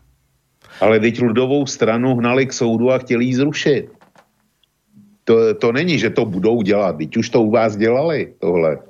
Ale potom je to pochopiteľné, že to, lebo, lebo toto je pre nich jediné riešenie, no, no ako, ako odstrániš problém ožehavý, ktorý som vytvoril, tým, že som prestal vnímať realitu sveta, tým, že som prestal počúvať normálnych bežných občanov, z ktorých som urobil všetko rasistov, fašistov, xenofóbov tak potom to mi samozrejme generuje len stále väčšie zisky pre tieto strany. Ja si nemôžem priznať, že je to moja chyba, že ja sa na tom podielam, no tak no. potom jediný spôsob, ako to odstrániť, tento vred, ktorý mám, no tak tak, že ho jednoducho zruším a budem sa tváriť, že neexistuje a budem sa tváriť, že tým, že som ho zrušil, už sa mi tu vyliečili aj ľudia kompletne. No ale to je, no ale to je strelené, to je šialené. To je nenormální. No, no, no, no je, to, je to, pro tebe je to šílený, pro mě je to nenormální, oba dva se na tom shodneme, ale pan Schulz eh, z deníka SME bude, bude v úplně jiné pozici. Borisku, je to, já nevím, jestli to je měsíc na zpátek, nebo kdy, kdy jsem eh, narazil na článek pana Šulce v deníku SME, kde se pustil do vaší prezidentky, že ne, nezabránila přijetí nějakého zákona, už se nepamatuju jakýho. A vostře se do něj, e, do ní pustil, že ho zklamala, že takhle si to nepředstavoval. To je to, co já tvrdím, když, se, když jsem říkal posluchačům. E, nebejte do Zuzany Čaputový za každou cenu. Já ji nechci hájit jako tím jmenováním Kováče mladšího, tak e, jak si to je, to je něco neslíchaného. Ale znova říkám, nebejte do ní, protože těmhle fanatiků, který jí pomohli ke zvolení, tak ona prostě v tom úřadě nemůže dostat. Ne pokud na Slovensku nechce zavést diktaturu, dejte jí čas, aby, aby ona e, se jim zvošklivila. Hmm. To je, Rozmýšľam to je teraz, že čo to bolo, viem, že, viem, že ale nenapadne mi v tejto chvíli, že čo to bolo za, za vec, ktorá ich hneď napálila, alebo ona niečo urobila inak, ako, ako očakávali. Možno mi to napadne, možno nám to pripomenie aj niektorý poslucháč. Ja to, ja, to najdu. To, Nie, niekde to bolo. No, ideme vočko na maily, lebo máme pomaly 11 hodín a mailov je tu naozaj že dosť k tejto téme. No, dneska budeme vysílať dlouho. No, uh, tak pôjdem tak, ako prišli od začiatku, čiže keď už na to bolo odpovedané, alebo pôjdeš považovať že túto vec za vybavenú, vyriešenú, tak môžeme ísť ďalej. Miros Galanty píše, dobrý večer do štúdia, okamžite ide kritika pána Vlka, keď hneď vo svojom úvode slovne povedal, že v prípade rozsudku pána Mazureka je treba vážiť slova, Dostávame sa týmto chtiac, nechtiac pod vlastnú autocenzúru a autocenzúra sa podľa môjho názoru ne, nerovná sloboda. Možno tomu rozumiem nesprávne, ale vlčkové slova o vážení slov som si vyložil ako podriadenie sa neslobode a autocenzúre. Verím, že pán Vlk to myslí pragmaticky, ale mne táto úvodná sebareflexia nepasuje a nesúhlasím. Čo na to, Vlčko? Ďakujem pekne za odpoveď a veľmi rád vás počúvam. Já si myslím, eh, zdravím posluchače, nicméně myslím si, že mě špatně pochopil, protože já bych samozřejmě mohl to komentovat velmi pregnantně. Ale vycházím z toho, že jestliže tamhle nějaký eh, malý rádio dostalo 15 tisíc, zatím teda ne pravomocně, eh, dostalo pokutu 15 tisíc eur, tak já jsem ten poslední, kdo by chtěl přivodit situaci, aby si stejným způsobem někdo dupnul eh, na slobodný vysílač. A já si myslím, že dál si myslím, že kdo nás chtěl poslouchat a rozumět tomu, eh, co říkáme, takže nám, takže nám rozuměl. Zkrátka dávat někomu důvod k tomu, aby mohl ekonomicky zničit slobodný vysílač, tak to ode mě nikdo nemůže chtít. Nechci poslouchat, že vybere mezi tím, jestli chce slyšet naší relaci i příští týden a další relace, anebo jestli teda Borísek mm, eh, rádio zavře, protože ho nemá z čeho platit. Hej, takto som to aj ja pochopil, tú tvoju opatrnosť, že jednoducho nechceš zadať dôvod na to, aby niekto uh, proste nám urobil nejaké problémy. Čiže nevnímal som to ako nejakú snahu po autocenzúre. Ale já už jsem našel, no, našel to ten bolo? zákon. Šulc je velmi zklamán tím, že podepsala vládou připrave, připravený a koalici prohlasovaný zákon o změně financování politických stran a hnutí. Zejména co do finanční ingerence takzvaných třetích Aha, stran, áno, tedy áno, cizích áno, struktur áno. stojících formálně mimo stranické subjekty. Áno. Takže pan Schulz, když to, když to prezidentka nezablokovala a podepsala, kdy z toho těžili ty dnešní opoziční strany, tak ho smrtelně zklamala. No ale tak inak z toho ťažila aj samotná uh, no, pani Čaputová. No. Dobrý večer, áno, a ja sa pridávam k názoru Roberta Fica a považujem za nespravodlivé odsudenie pána Mazureka. Kto to tak nevidí, nech zdvihne ruku, koľko ich je? 5? 10? A čo potom výroky Havrana, výroky výsmechu voči SNS a Dankovmu stožiaru? Ako sa mainstream vysmieva z myšlienky slovanstva a hrdosti k Slovensku? Toto nie je postihnutelné? Mňa sa to teda dotýka, uráža ma to, vadí mi, že narkoman chce byť premiér a Hulvát má stále tlačovú konferenciu len preto, že považuje mainstream za žumpu a havranoidov, za hlupákov, nechávam to tak. A to je asi problém. A preto budem voliť pána Harabina, lebo dúfam, že ukončí tento marazmus s dekadenciou na Slovensku, napísala Stanislava. Neviem, či cítiš potrebu na tento mail reagovať, lebo to nebola ne, otázka skôr. To, to je, to je vnitroslovenská záležitosť, to, to spíš okomentujte, jestli to chceš okomentovať. Ale ja neviem, čo na tom komentovať, lebo to bol názor poslucháčky, tam ne, nezaznela otázka a keď má tento pocit, tak ja jej čo budem jo, svoj, vieš, vnúcovať. A má na nej právo. Niečo, presne tak. Uh, no Milan Mazurek, a to už je ďalší mail, to odsúdenie si určite zaslúžil, keďže v tom vysielaní rozhlasu Frontinus naozaj vyslovil aspoň jedno vyjadrenie, ktoré je z pohľadu nášho trestného zákona trestné. Neboli to však tie vyjadrenia, ktoré boli predmetom obžaloby. Z toho hľadiska považujem tento odsudzujúci rozsudok za nehorázny. Súd ho mal oslobodiť pre chybu obžaloby. Zaujímavosťou je však to, že Milan Mazurek mal v podstate pravdu, že ľudia z rómskych osád zjednodušene povedané nejako neprispeli k rozvoju tejto spoločnosti, nejako ju neobahatili. Prosím, vy všetci, ktorí sa teraz predbiehate v podávaní trestných oznámení namiesto podania ďalšieho trestného oznámenia na mňa, skúste toto vyvrátiť. Najlepšie proti príkladom, v ktorom všetkým ostatným vysvetlíte, ako obyvatelia rómskych osád obohatili túto spoločnosť a ako prispeli k jej rozvoju. Jeho vyjadrenia sú mi úplne cudzie a odporné. Komu inému by sme mali pomáhať, ak nie tým, ktorí to potrebujú. Ale je to jeho krajine pravicový názor, ktorý je založený na jeho postoji k zásluhovosti. Ozaj viete, kto ešte niečo také napísal? Zvestovateľ Pavol v druhom liste Solunčanom, kto nechce pracovať, nech ani neje. Kto vie, či by si na to spomenul bitkár Alois Hlina. Je smiešné, ako sa v podávaní trestných oznámení na, na Roberta Fica najviac predbiehajú tí, ktorí pre Rómov neurobili ani toľko ako Kotlebovci. Ako napríklad podpredseda OKS. Títo ľudia by Rómom nechali najradšej hoci aj umrieť, by nechali Rómov hoci aj umrieť od hladu, alebo by ich s chuťou zastrelili pri vstupe do súkromného lesa. Robert Fico mohol urobiť chybu v tom, že sa o Milanovi Mazurekovi vyjadroval ako o mučeníkovi, že to z neho urobí mučeníka. Za oveľa viac poborujúce považujem vyjadrenia, že súdne rozhodnutia si treba ctiť a netreba sa k ním vyjadrovať. Pritom v slobodnej spoločnosti musí vo všeobecnosti jestvovať sloboda vyjadrenia sa k rozsudkom. Je to dokonca ešte dôležitejšie než verejnosť e, súdnych pojednávaní. Martin nám napísal takýto dlhší mail. No, k tomu, k tomu e, lze říct to, zase pro služební uši, že tohle byl názor posluchače, posluchač má na něj naprostý právo, bez ohledu na to, jestli, jestli s ním kdokoliv souzní nebo nesouzní. Říkám to, že, e, říkám to proto, že na Slovensku je tím rozsudkem nastavená atmosféra tak, jak je. A e, prostě Robert Fico měl plný právo říci o poslanci Mazurekovi, že ten rozsudek z něho udělá mučedníka. To je prostě, to je naprostá pravda. Tak to nutně musí skončit.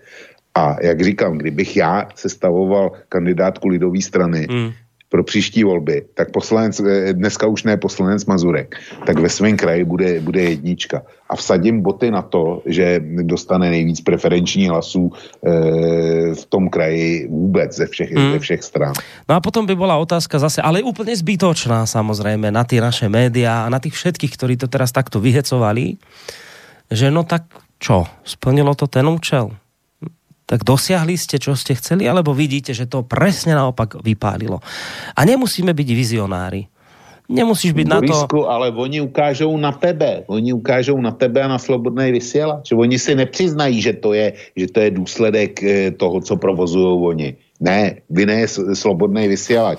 Eh, přesto, přestože má e, řádově možná o dva řády menší dosah, e, než, než mají měnkotvorní. Áno, tak však áno, veď tak presne, že E, problém bude inde, ale nie u nich. Dobrý večer, pán Fico sa k Mazurekovi musel vyjadriť, lebo odsúdenie Mazureka odkazovalo na jeho výroky k rómskej tematike v jednej z predvolebných kampaní. Bola len otázka času, keď to opozícia na neho vyťahne, keď to vyšlo na Mazureka, musí to platiť aj na tak nenávideného Fica. Aktívnym prihlásením sa k tejto téme, poznajúc reálne postoje voči tejto menšine, im zobral vietor z plachiet a postavil sa vlastne do pozície Mazureka, kandidáta na mučeníka, odsúte Fica, bude z neho mučeník tiež. Napísala nám Čiapočka.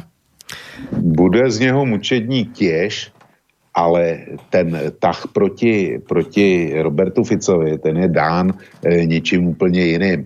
E, ať se Robert Fico vyjádří k čemukoliv, tak vždycky to bude špatně a vždycky, vždycky to bude nepřítelitstvo. E, a prostě oni použili záminku, oni neskoumají obsah, Robert Fico, eh, jak bylo řečeno ve starém Římě, ostatně soudím, že Robert Fico musí být zničen. Že? No. Hmm. Uh, ďalej, ešte aj stačí Apočka. Dobrý večer. Migrantská téma nie je mimo hru. Nie len kvôli Erdogánovi. Po odstavení Salviniho sa otvorí naplno cesta cez Taliansko, takže vidíš, tu nám tvrdí poslucháčka, ak teda vychádzame z toho, že Čiapočka je poslucháčka, že teda s tou migráciou to vôbec nie je tak, že uh, je to akoby momentálne uzavretá téma. Teda naznačuje, že ako náhle Salvini ho odstavili, tak uh, za chvíľu Taliani budú mať opäť túto, tú, tento problém na stole. No tak Taliani ho budou mít na stole, nicméně my se tady bavíme o Německu. Já jsem popisoval poměry v Německu, kde migrantská e, otázka dneska před tím, před tím hodnotícím, hodnotícím mailem těch eh, dvojích zemských voleb, tak jsem, vydal, tak jsem vydal jiný článek, kde jsem si připravoval půdu. A tam to bylo, eh, já se ho zkusím rozkliknout rychle. A tam jsem odprezentoval eh, šetření, který bylo v Německu provedeno eh, Bertelsmanovou nadací a kde, kde vysloveně šli eh, po migraci jako takový, jak dalece je to aktuální eh, problém pro Němce, nebo, eh, nebo nemá. A ta migrantská eh, ta migrantská otázka byla velmi zatlačená do pozadí jinýma, jinýma věcma. Jo, takže pokud má posluchač nebo posluchačka zájem, tak na kose 1. E, září vyšel článek Migrace v Německu v grafech, kde to, e, kde to je ilustrovaný, že Němce momentálně přestali migranti jako takový platit, e, teda pálit. A dokonce, no já z toho citovat nebudu, protože to, to bych to vytrhoval ze souvislostí, ale nechci na ty grafy podívat migrantská tematika dneska v Německu je podružná záležitost. A ještě se vrátím k tomu špíglu a k tomu dotazníku, který ze mě udělal nacistu, tak eh, migranti nebo věci spojené s migrantama tam byly zastoupeny jednou jedinou otázkou z 38. Mm, ďalej tu máme mail od Jany. Za socializmu bola otázka, kto je to pravicový oportunista, odpoveď ten, komu strana komunistická uhla doľava. Podobne sa z fašistických bojovníkov, eh, z protifašistických bojovníkov stávajú fašisti, teda aspoň podľa určitých médií. A bývalí politickí väzni sa len pre svoj vek nestanú väzňami svedomia aj v tzv. liberálnej demokracii. A moja otázka znie, kedy sa občania zobudia a prestanú voliť pokrycov, schizofrenikov a hlupákov. Tak, Vlčko, kedy sa toto stane? Já nevím. Borisku, eh, toho, co vím, to se vejde na jednu A4 formát a eh, to, co nevím, tak to je plná eh, vědecká knihovna v Plzni. A tohle patří mezi to. Jdeme na ďalší mailík. Uh, poraziť Kotlebovcov je jednoduché, stačí prebrať ich volebný obsážník, teda program, ba dokonca stačilo by prebrať tieto dve veci. Vzdor voči štvrtej ríši, teda EÚ a vystúpenie zo severoatlantickej agresie, najväčšej agresívnej teroristickej organizácie. Lebo všetko ostatné už dávno prebrali vrátane boju proti príživníkom z osád, ktorým chceli len dať jedno teplé jedlo, ale nič viac a podobne. Lenže to najhorlivejší odporcovia Kotlebovcov nikdy neurobia, pretože im Kotlebovci prekážajú najviac práve pre ich neochvejný vzdor voči Európskej únii a odpor voči Severoatlantickej aliancii. Preto tu radšej majú plné ústa rasizmu, fašizmu, neonacizmu a tak ďalej, než by založili stranu, ktorá by sa usilovala o to isté, čo Kotlebovci, ale bez rasizmu, fašizmu, nacizmu a tak ďalej. Úprimne si myslím, že tá tzv. sociálna demokracia sa vyprázdnila, či už treťou cestou, ktorá skončila obranými vojnami na opačnej polovici Zemegule, alebo len tunajšou obyčajnou dvojtvárnosťou s Babelou, úslužnosťou voči Spojeným štátom, agresívnym, hanebným príle, e, prí, čo to? príležitostníctvom, teda oportunizmom a priepasným rozkolom medzi slovami a skutkami. Čím väčší zbabelci, tým silnejšie reči. Martin nám napísal. Ktorú... No tak já si myslím, že Martin se hluboce míní. E, o Evropské unii bude řeč v druhém tématu a, hmm. a e, o Británii teda. A nechce podívat do Británie, jak to vypadá, jak si to Briti sami zavařili, když e, se rozhodli vystoupit. Oni si to sami zavařili. A já nemám vůbec žádný pochybnosti o tom, že u vás i u nás v případě slov, e, vašeho nebo našeho vystoupení by to bylo ještě daleko horší. Čili e, mě jsme Evropské unii za to, co dělá špatně, ale neházejme veškerou vinu za ní, protože Slovensko a Česko bylo rozkradený v době e, všechny ty, ty nejhorší privatizační zločiny. Ty se dály v době, kdy jsme v Evropské unii nebyli, kdy jsme dokonce ani nezahájili vyjednávání. Takže za ty si můžeme sami. To neházejme na Evropskou unii každou špatnost. Eva píše. za to opravdu nemůžou. Dáme, dáme ešte raz, dva, tri, päť mailíkov a pesničku a ideme na tú tému, ktorú som Jasný. teraz oznamoval. Píše Eva, že doplňam, že po 89. bola taká sloboda slova, že Rita Klimová, ktorú Havel nominoval za veľvyslankyňu v USA vo, eh, vo Washingtone, označila Slovákov za národ, ktorý je geneticky antisemický. Nemcov opomenula, Myslím, že táto kolektívna vina by jej e, prešla aj dnes, rozdiel od Fica. No, tu, tuto ja ne, na toto nechcem reagovať, len sa chcem tak, tak, tiež mi to tak napadlo, taká otázka, že e, dnes sa tak uh, šermuje tým, že aj v prípade Mazureka, že tam bolo nejaké hanobenie národa a niečoho podobného. No my, tá, a v tom Ficovom zvuku to zaznelo, keď on hovorí, a nie je radikalizmus napríklad aj to, keď tvrdíme, že, že Rusi, alebo teda Červená armáda, že spôsobila druhú svetovú vojnu. My tu predsa na tých Rusov to sa nerobí tak, že tá kritika je teraz cielená len na nejakú skupinu, len na Putina, len však aj z tých médií to znie, že Rusi. No tak to nie je. A to sa naozaj pýtam, že to nesplňa mm, tieto atribúty hanobenia národa, keď takýmto spôsobom napríklad o Rusku sa vyjadrujeme? To mi také príde no, zvláštne, že prečo aj v tomto prípade sa nemerá takýmto metrom? E, to je dobrá otázka. Já bych, já bych neviděl ten paragraf hanomení národa, rasy, přesvědčení, ale nevím, jestli ve vašem trestním zákonníku je paragraf eh, popisující takzvanou osvětimskou lež. Mnoho států jí má, my jí nemáme. Ale jestliže vy máte v trestním zákonníku paragraf týkající se té osvětimské lži, tak to je přesně ono, co by, co by se dělo. Ale když jsme u těch Rusů, tak se vrátím k těm východoněmeckým volbám a peripetím, který, eh, který tam byly. Eh, byl dělaný celoněmecký průzkum, celoněmecký průzkum eh, ohledně sankcí vůči Rusku, vztahu k Rusku. A dopadlo to, jestli si to správně pamatuju, tak, že 60 ku 40 je, v tom průzkumu bylo pro zrušení sankcí vůči Rusku. Mm. A nejenom to, nejenom to, eh, východní spolkové země udělali, udělali sezení a jejich eh, zemský předsedové vlád, včetně těch zemí, kde vládne křesťansko-demokratická unie, tak nabádali Berlín tomu, aby ty sankce zrušil. Podotýkám, že to byly předsedové zemských vlád. Mm.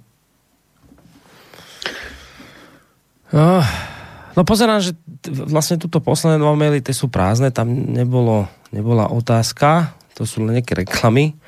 A tuto ešte Martin, keď sme hovorili, že čo to tá Čaputová vlastne tam spravila, že toho Šulca nahnevala, tak píše Martin, že Boris to bolo zrejme to, keď nepodpísala zákon o Harabinovi. Nie, tam, tam išlo to, čo, ne, ne. to, to, čo Vočko to spomínal. To financovanie cez tretie strany toto ich pobúrilo, lebo chceli, aby to bolo zachované. Dobre, e, maily sa mi minulý, telefon teraz nezvoní, takže môžeme túto tému asi považovať za uzavretú.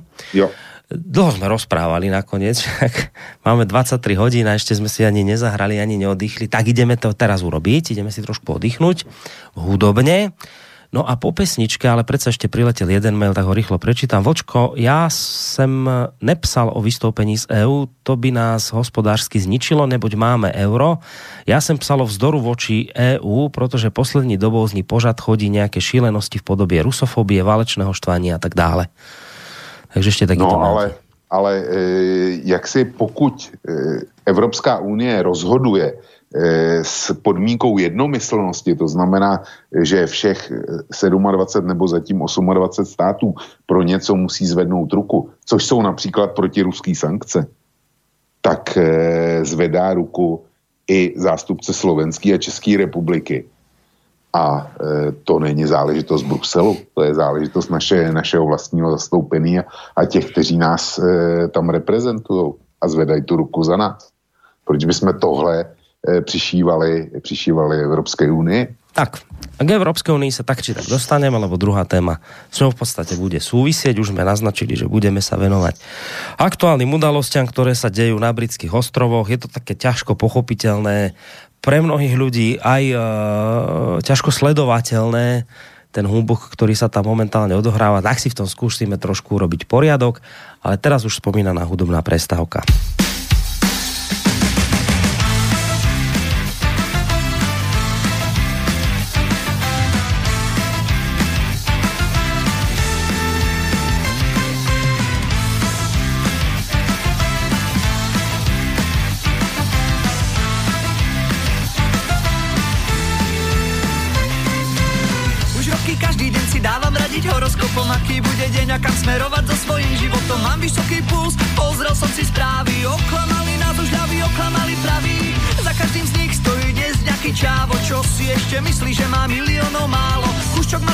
Čo sa deje v našom štáte. Skúšajú, čo vydržíme, za koho nás máte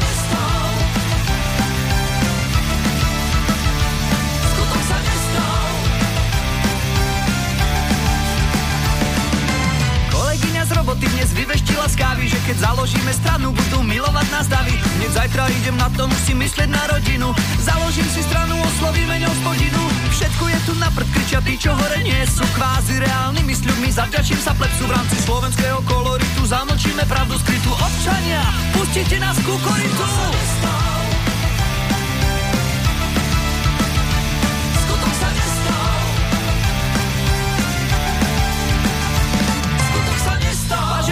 Občania, voliči, dnešným dňom zakladáme nový politický subjekt. Politickú stranu, ktorá sa nebude skrývať za plané sľuby, ale rovno vám sľubi všetko. Politickú stranu, ktorá vopred deklaruje, áno, nakradneme si, ale spolu s nami si nakradnete aj vy a tým pádom problémy s korupciou ako takou zaniknú.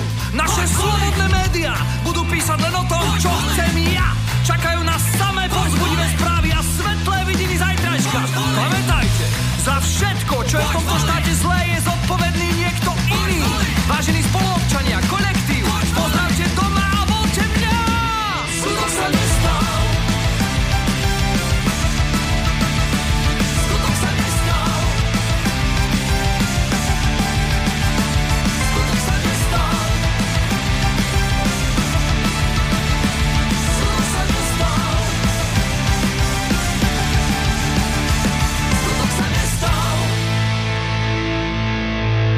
No tak sme tu opäť eh, s reláciou Hodina vlka. Ťažko už samozrejme nadstavujeme, už, uh, už, už je 20 a práve v tejto chvíli 23 hodín.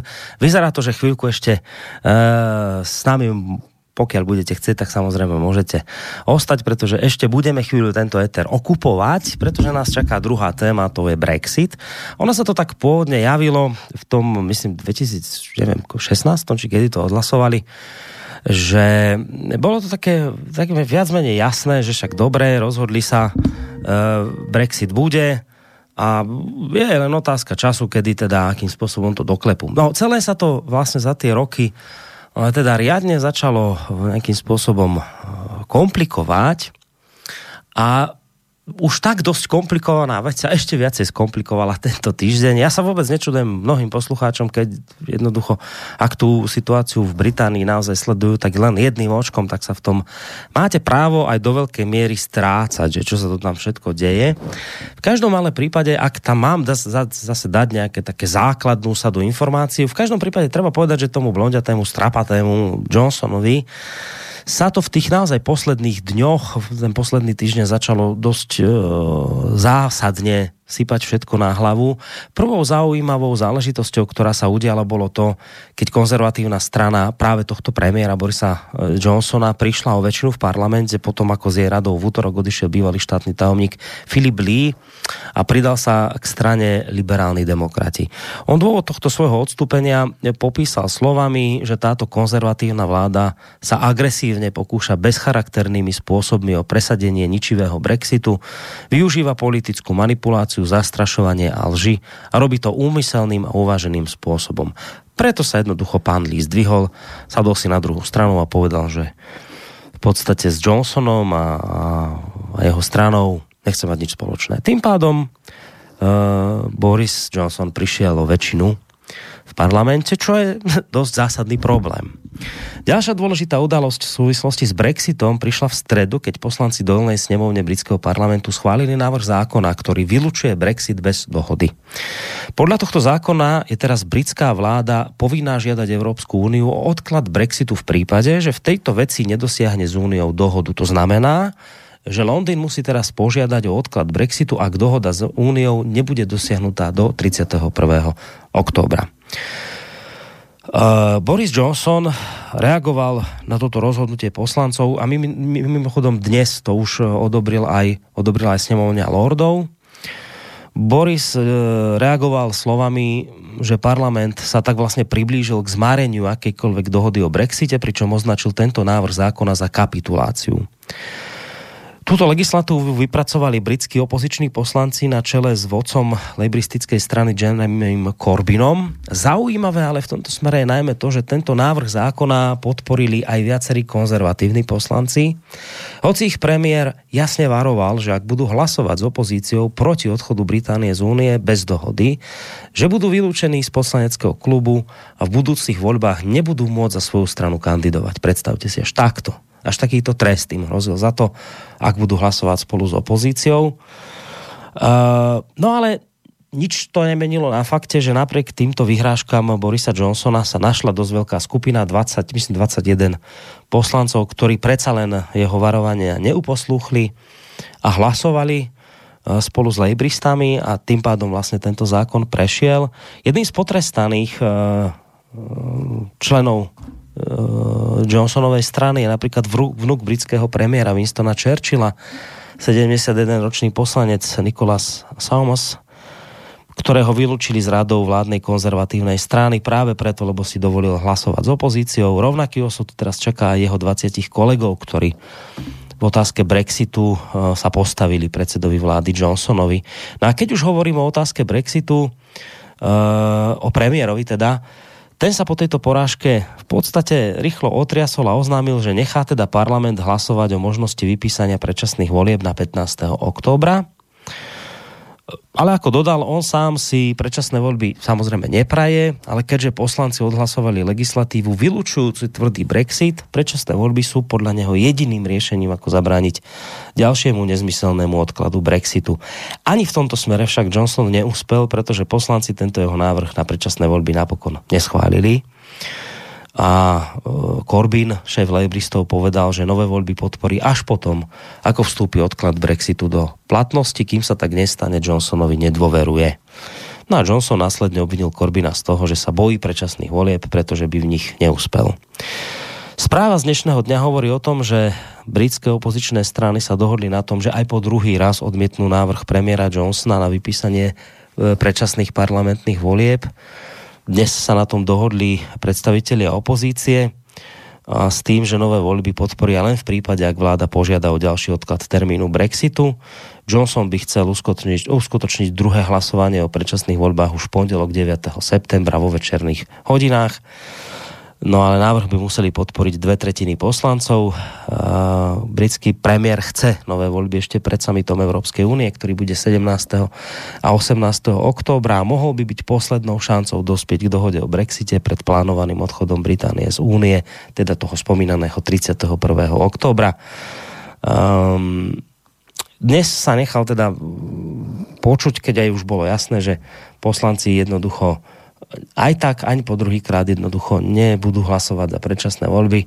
Johnson na to všetko reagoval spôsobom, že on jednoducho uh, si nevie predstaviť nič iné ako Brexit že radšej bude mŕtvy niekde ležať v zákopoch, či čo, než by teda mal sa doplaziť o, k, k Únii alebo teda Bruselu a žiadať opäť o odklad termínu. Takže vyzerá, že v tomto smere je nejaký odhodlaný, aj keď po tom všetkom, čo ste počuli, v podstate už viac menej o všetky zbranie, ktorými mohol bojovať, e, prišiel. Či naozaj prišiel, uvidíme, však budeme sa o tom trošku teraz rozprávať.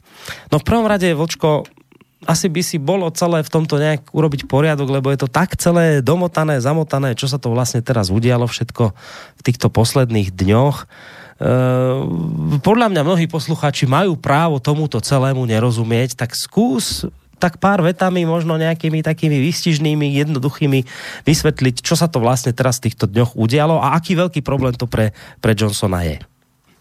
Vystižný a jednoduchý věty, to není moje disciplína, jak sám víš, ale zkusím to. ty, jsi, ty jsi popsal to meritum věci, nebo respektive ty fakta, které nastaly velice dobře. Ale neuved si jednu, která tomu předcházela a která je základní, která vysvětluje tu rebelii části konzervativních poslanců. Mm-hmm. Boris Johnson totiž eh, použil něco, co eh, v britském parlamentu eh, zkusil naposled král Karel I., který ovšem za to skončil na popravišti. To znamená, eh, Boris Johnson zkusil suspendovat parlament. Na rozdíl od Karla I. sice ne natrvalo, ale eh, on eh, zařídil, nebo respektive poslal královně dopis, kde eh, jí žádal, aby souhlasila s tím, že parlament od pondělka, v pondělí je poslední zasedání, to znamená nevím kolikátýho septembra bude v pondělí, to, uh, nějak mi neslouží paměť, ale zkrátka od následujícího pondělka, že nebude zasedat 9. až do eh, od 9. od 9. 9. až do 15. 10. Že prostě parlament eh, přeruší svý jednání a nebude zasedat. Proč to udělal? protože si velmi dobře pamatuje, e, co se dálo a co speciálně on a lidi kolem něj dělali jeho předchůdkyni Terezy Mayový, když ona se snažila protlačit Brexitovou dohodu. Kdy prostě e, v parlamentu obstruovali, kdy dávali dohromady velmi nahodilý většiny a prostě torpédovali veškerý návrhy, s kterýma přišla. To si všichni pamatujeme. Takže Brexit nebyl a vždycky musela žádat o nový prodloužení. Boris Johnson se tomuto chtěl vyhnout. On samozřejmě si nemohl dovolit, aby ta suspendace parlamentu šla, dejme tomu, až do 31.10. nebo e, pár dní předtím, třeba do 25. aby ty poslanci nemohli vůbec nic. Na to si netrouf ani on. E, on věřil tomu, že když to e, udělá do půlky desátého měsíce, takže vlastně tuhle možnost obstrukcí z, zruší a že e, ty strany už se nezmůžou na vůbec nic, takže dojde k tvrdému Brexitu. Mm. Žádný vyjednávání s Evropskou unii podle dostupných informací, který by se dalo e, fakticky nazvat jednáním, tak zatím ani neskusil. To byly schůzky Eh, kde Michel Barnier říkal, že, že to je blamáš, nebo on to nazval jinak. Ale zkrátka, že se tam, že se tam nejedná, že Britové nepřišli s jedním jediným návrhem, mm. eh, o, který by sta, eh, o kterém by se dalo diskutovat. Takže to předcházelo, ta suspendace parlamentu předcházela všem těm krokům. Mm. Na to eh, byly čtyři jednací dny, opozice plus nespokojení konzervativci měli k dispozici čtyři jednací dny na to, aby prohlasovali zařazení eh, anti-no deal eh, brexitového zákona do parlamentu. Ja ťa len trošku eh, preruším. Treba povedať, že tam škótsky súd rozhodol, že vlastne on uh, konal v súlade so zákonom. A dneska, Johnson. Dneska, dneska to rozhodl i nejvyšší soud. Mm ale mě by zajímalo, jak byla podaná ta žaloba a co, co ty soudy eh, vlastně řešily, protože eh, podle, dejme tomu, podle zákona eh, v Británii, podle psaného zákona, tu možnost suspendace parlamentu samozřejmě má. To je, to je podle zákona. Nicméně, bylo to použitý ve smyslu, aby zabránil Eh, parlamentu v činnosti, aby nemohl být přehlasován. A to je trošku něco jiného. Eh, to je v podstatě, je to zne, z mého hlediska, je to zneužití litery zákona k velmi pochybnému cílu, kdy eh, my slyšíme, jak v Rusku je parlament, nebo respektive demokratické síly, jak jsou ořezávány. A tady v matce všech parlamentů a v kolébce parlamentní demokracie měl být parlament eh, administrativním způsobem umlčený. Jo. To je to, co bylo špatně. Či jenomže Johnson nepočítal s tím, že eh, opozice plus jeho nespokojení poslanci za ty čtyři dny stačí, dá, stačí prohlasovat to, že anti-no deal eh, brexitový zákon bude za, zařazen mimořádně na jednání parlamentu.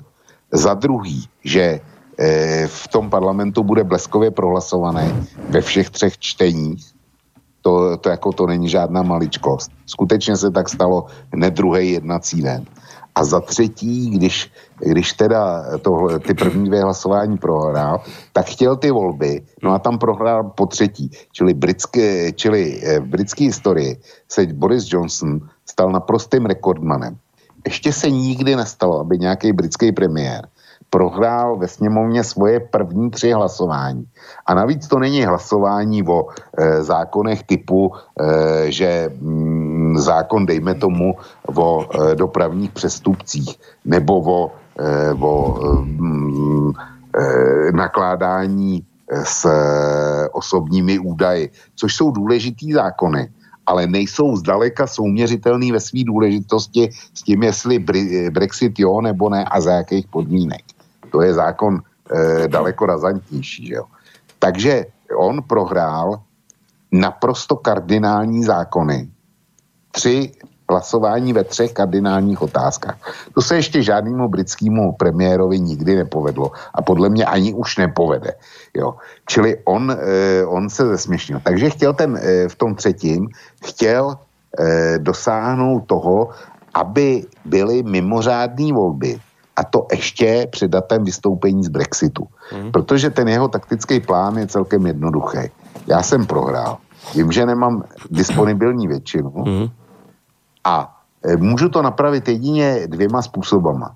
Tím, že ten zákon nebudu respektovat, k tomu se ještě vrátím, a nebo tím, že budou nové volby ještě před termínem Brexitu, já ty volby vyhraju, získám většinu, změní se parlamentní poměry a já to potom dovedu, dovedu k tvrdému Brexitu. Jo. Jen, jenom, že tohle samozřejmě opozice ví a e, Jeremy Corbynovi stačí, aby v, jeho poslanci na to hlasování pondělní vůbec nepřišli. Mm-hmm. A on, on už to číselně ty potřební dvě třetiny prostě nedá. On nemá ani prostou většinu, tak aby měl dvě třetiny, že jo. Takže se dostáváme k tomu, co se vlastně stane potom ten eh, výrok, že radši bude ležet eh, mrtvý na silnici u, u Škarpy, než by šel eh, žádat do Bruselu o další prodloužení, ten popisuje přesně situaci. Jestliže by Boris Johnson dnes dosáhl volby na 15.10. jak chce, tak samozřejmě jeho hlavní volební eh, trumf nebo to, s čím osloví voliče je, oni mi házejí klacky pod nohy já jsem slíbil Brexit, jsem k tomu dál odhodlaný za všech podmínek, ale potřebuju vaše hlasy, abych je porazil. Když to, když budou volby po 31.10., tak Boris Johnson bude vnímán jako lhář, jako ten, který nesplnil slib, který brexitovým voličům dal a selhal. Důležitý slovo je selhal. Jo, a to, to Boris Johnson si uvědomuje. A teď se vrátím k tomu, co, co jsem říkal. Existuje další možnost. Tak bychom to vyřešili my v Čechách. E, a já se obávám, že i u vás na Slovensku. Že Boris Johnson zkrátka zákon je zákon, nebude ho respektovat. Pro tohle to nemají v Británii procesní pravidla. Nikdo neví, jestli by ten... Eh, oni nemají totiž psanou ústavu, oni mají zvykový právo zejména. A že by britský premiér nerespektoval zákon, tak to zatím si nikdo neuměl představit. Jenomže když to Boris Johnson neudělá, v pondělí neuspěje a neudělá to, no tak je politická mrtvola. Protože, protože eh, kdyby musel jít do Bruselu žádat o prodloužení termínu, tak jak jsem řekl, bude brán jako, jako loser, ten, ten kdo selhal. A e, v, někdo může říct, no dobře, tak e, vyhrál by, dejme tomu, že by vyhrál volby 15.10., tak proč by je nevyhrál 15.11. eventuálně? Já si myslím, že ty volby v životě nemůže Boris Johnson vyhrát. Hmm. Protože je tady Nigel Farage, který eh, vyhrál s velkým náskokem volby do Evropského parlamentu ve Velké Británii a strhnul na sebe všechny ty nespokojence s tím, jak si počínala Tereza Mayová a konzervativní strana eh, technicky ohledně Brexitu. Čili to samé se podle mě bude opakovat. A Británie bude, kon, eh, bude konfrontovaná s úplně jiným fenoménem. Jo, čili e, já bych si dneska vůbec nesadil e, na to, že Boris Johnson e, bude respektovat ten no deal, e, anti-no deal zákon. To, já, v Čechách bychom to dneska, ty si řekl jednu důležitou věc, že dneska to schválila sněmovna Lordů. Mm-hmm. Já jsem na beton počítal s tím, že ve sněmovně Lordů totiž konzervativci většinu mají a šlo tam zahrát velice jednoduchou hru, eh, kterou známe z Českého parlamentu a totiž eh, obstrukce, kdy oni mohli, já nevím, jaký jsou tam procesní pravidla, ale rozhodně si umím představit, že sněmovna lordů to mohla zdržovat.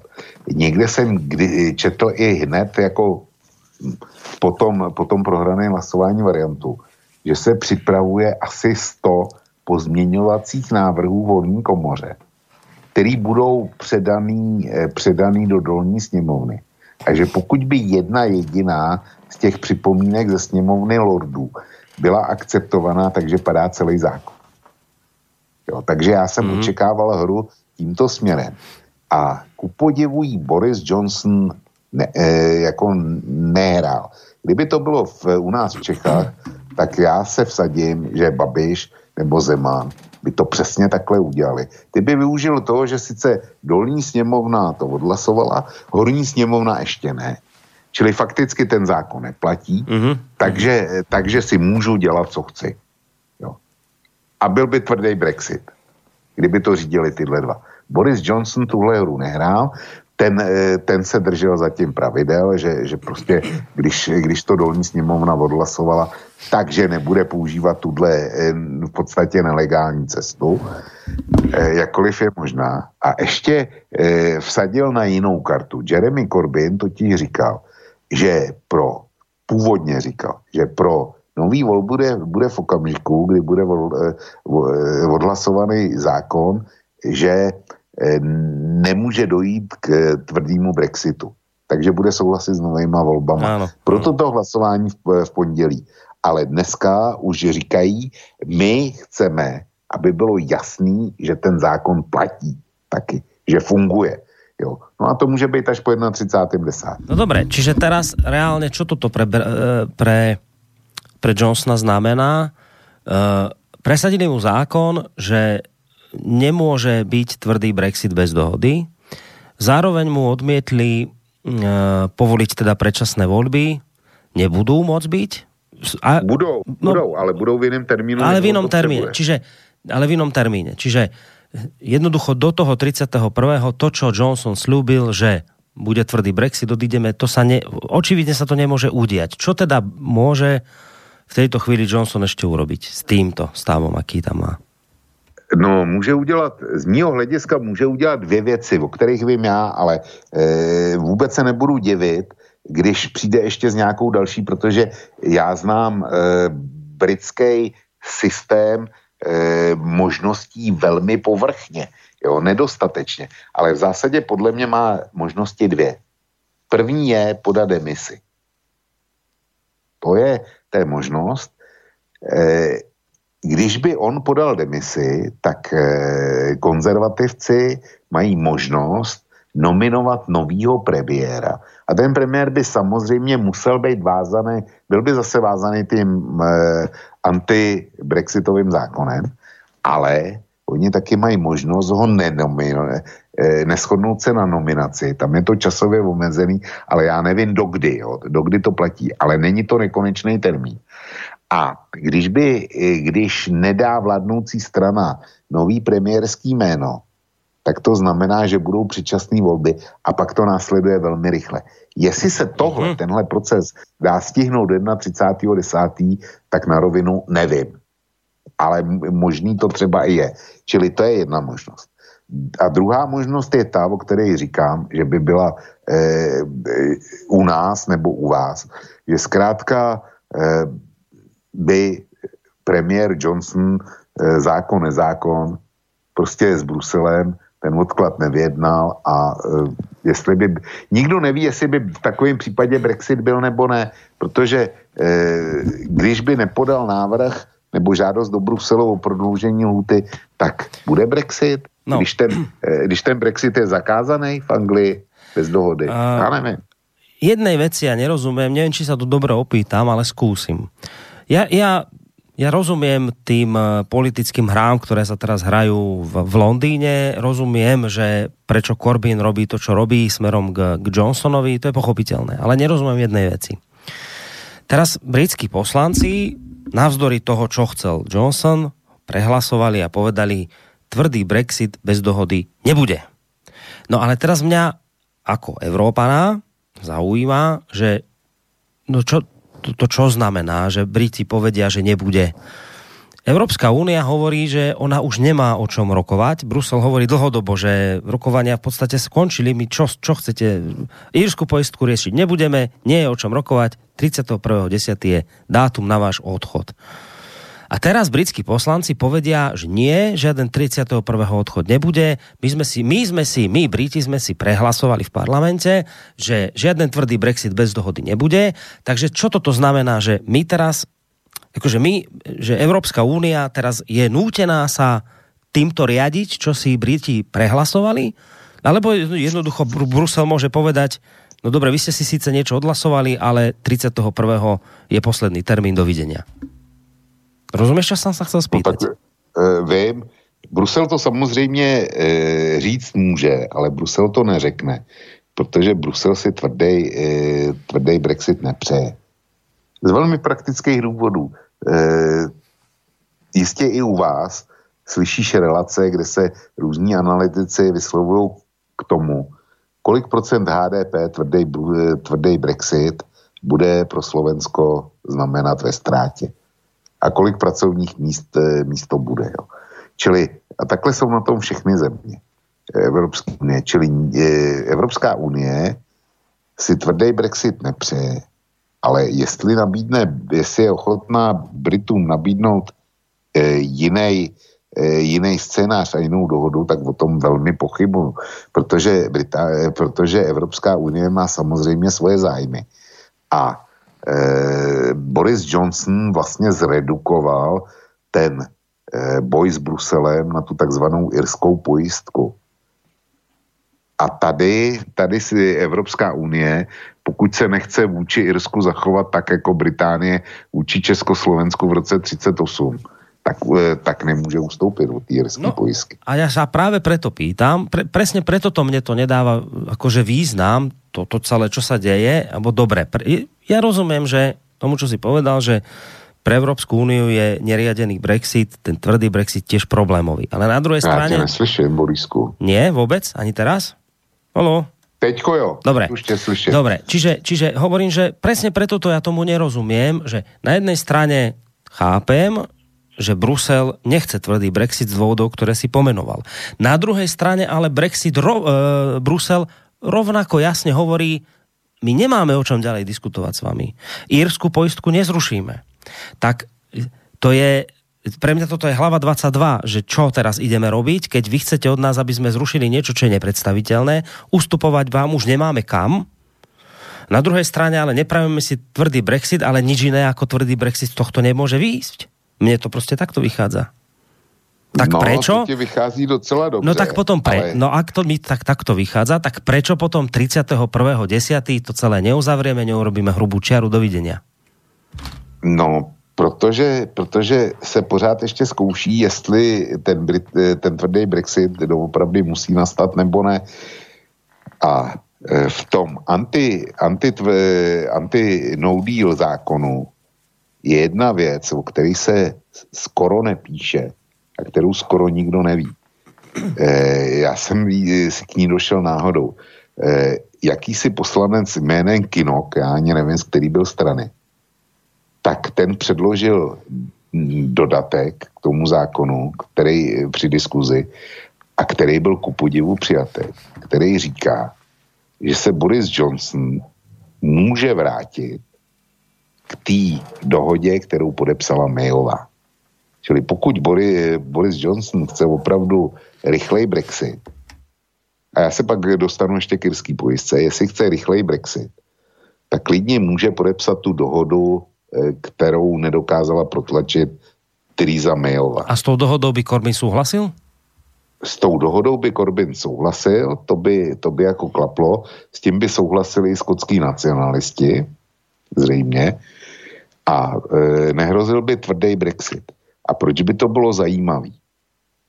Protože irská pojistka má řešit e, situaci na Irském ostrově a speciálně hranice mezi Irskou republikou a Severním Irskem e, v případě, až bude Brexit. A říká, že po dobu e, přechodných vyjednávání, to znamená příští dva roky od data Brexitu, tam žádná hranice nebude. A v případě, že by se nepovedlo uzavřít eh, rozumnou dohodu nebo dohodu mezi Velkou Británií a Evropskou unii o tom, jak to bude fungovat obecně ve vztahu Británie, Evropská unie a Evropská unie po Brexitu.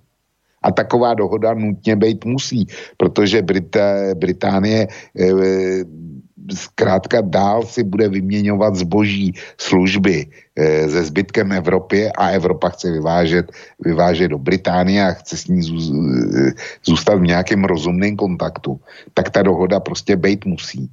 A podle mě vyjednávání bude daleko komplikovanější, než to e, ta smlouva, o kterou jde, tak uvědomme si, že reguluje pouze způsob vystoupení Velké Británie z Evropské unie. Nic víc což je legrace proti tomu, jak po tom rozvodu ty dvě strany spolu mají vycházet. Jo. Ale ta irská pojistka řeší příští dva roky. A pokud dojde k dohodě, tak skončí automaticky. A pokud k dohodě potom nedojde, pokud by nedošlo, tak ta irská pojistka by měla platit eh, na věky věků, dokud, eh, dokud nebude vyjednáno něco jiného. Nicméně, a právě tohle vadí Britům. Ano, to se boja právě. Do, dobře, ale já to, já to nechápu, e, protože stejně budou muset uzavřít s Evropskou unii nějakou dohodu. Nejde, určitě nejde říct, my už s váma nikdy nebudeme obchodovat. Nebo my nebudeme pouštět vaše lidi vůbec do Británie. To, eh, to určitě takhle, takhle si Brexit nepředstavují ani ty nejzarytější jeho podpůrci. Jo. Takže k nějaké dohodě dojde a jistě se tam vyřeší i vztah eh, toho hraničního trans, transportu přes irskou hranici. Ta, ale dva roky by to fungovalo a Boris Johnson by mohl v mezidobí ukázat, jaké je teda vyjednavač a jak si to představuje konkrétně. A ako by, no, ne. no, ako by Johnson vysvetlil voličom, ľuďom, no, že, napokon, že napokon prijal to, čo jednoducho pri Mayovej torpedoval no, slíbil voličům Brexit, tak ten Brexit udělal, eh, tak by ten Brexit udělal s tím, že by řekl, já jsem jinou možnost neměl a vyjednám eh, novou lepší dohodu o tom, jak to bude fungovat dál, lepší, než kterou by vyjednal kdokoliv jiný. Protože, protože i když to dopadne tak, že bude, eh, dejme tomu tvrdý Brexit, tak ta následná dohoda se prostě vyjednat musí. A Británie tady bude muset dělat nějaký ústupky, Evropská unie samozřejmě taky, ale, ale e, Velká Británie nemůže zůstat jenom ostrov, který bude izolovaný od Evropy. No dobré, ale, Ak, ale ak budeme brať vážne slova, ktoré povedal Johnson, tak toto je pre neho nepredstaviteľné. Nič z tohto, čo no. tu my teraz rozoberáme, pre neho nie je, nepre, je nepredstaviteľné. Radšej budem mŕtvý v Jarku ležať někde pri ceste, ako by som urobil toto. Tak Dobře, to je silné vyjadrenie, nie?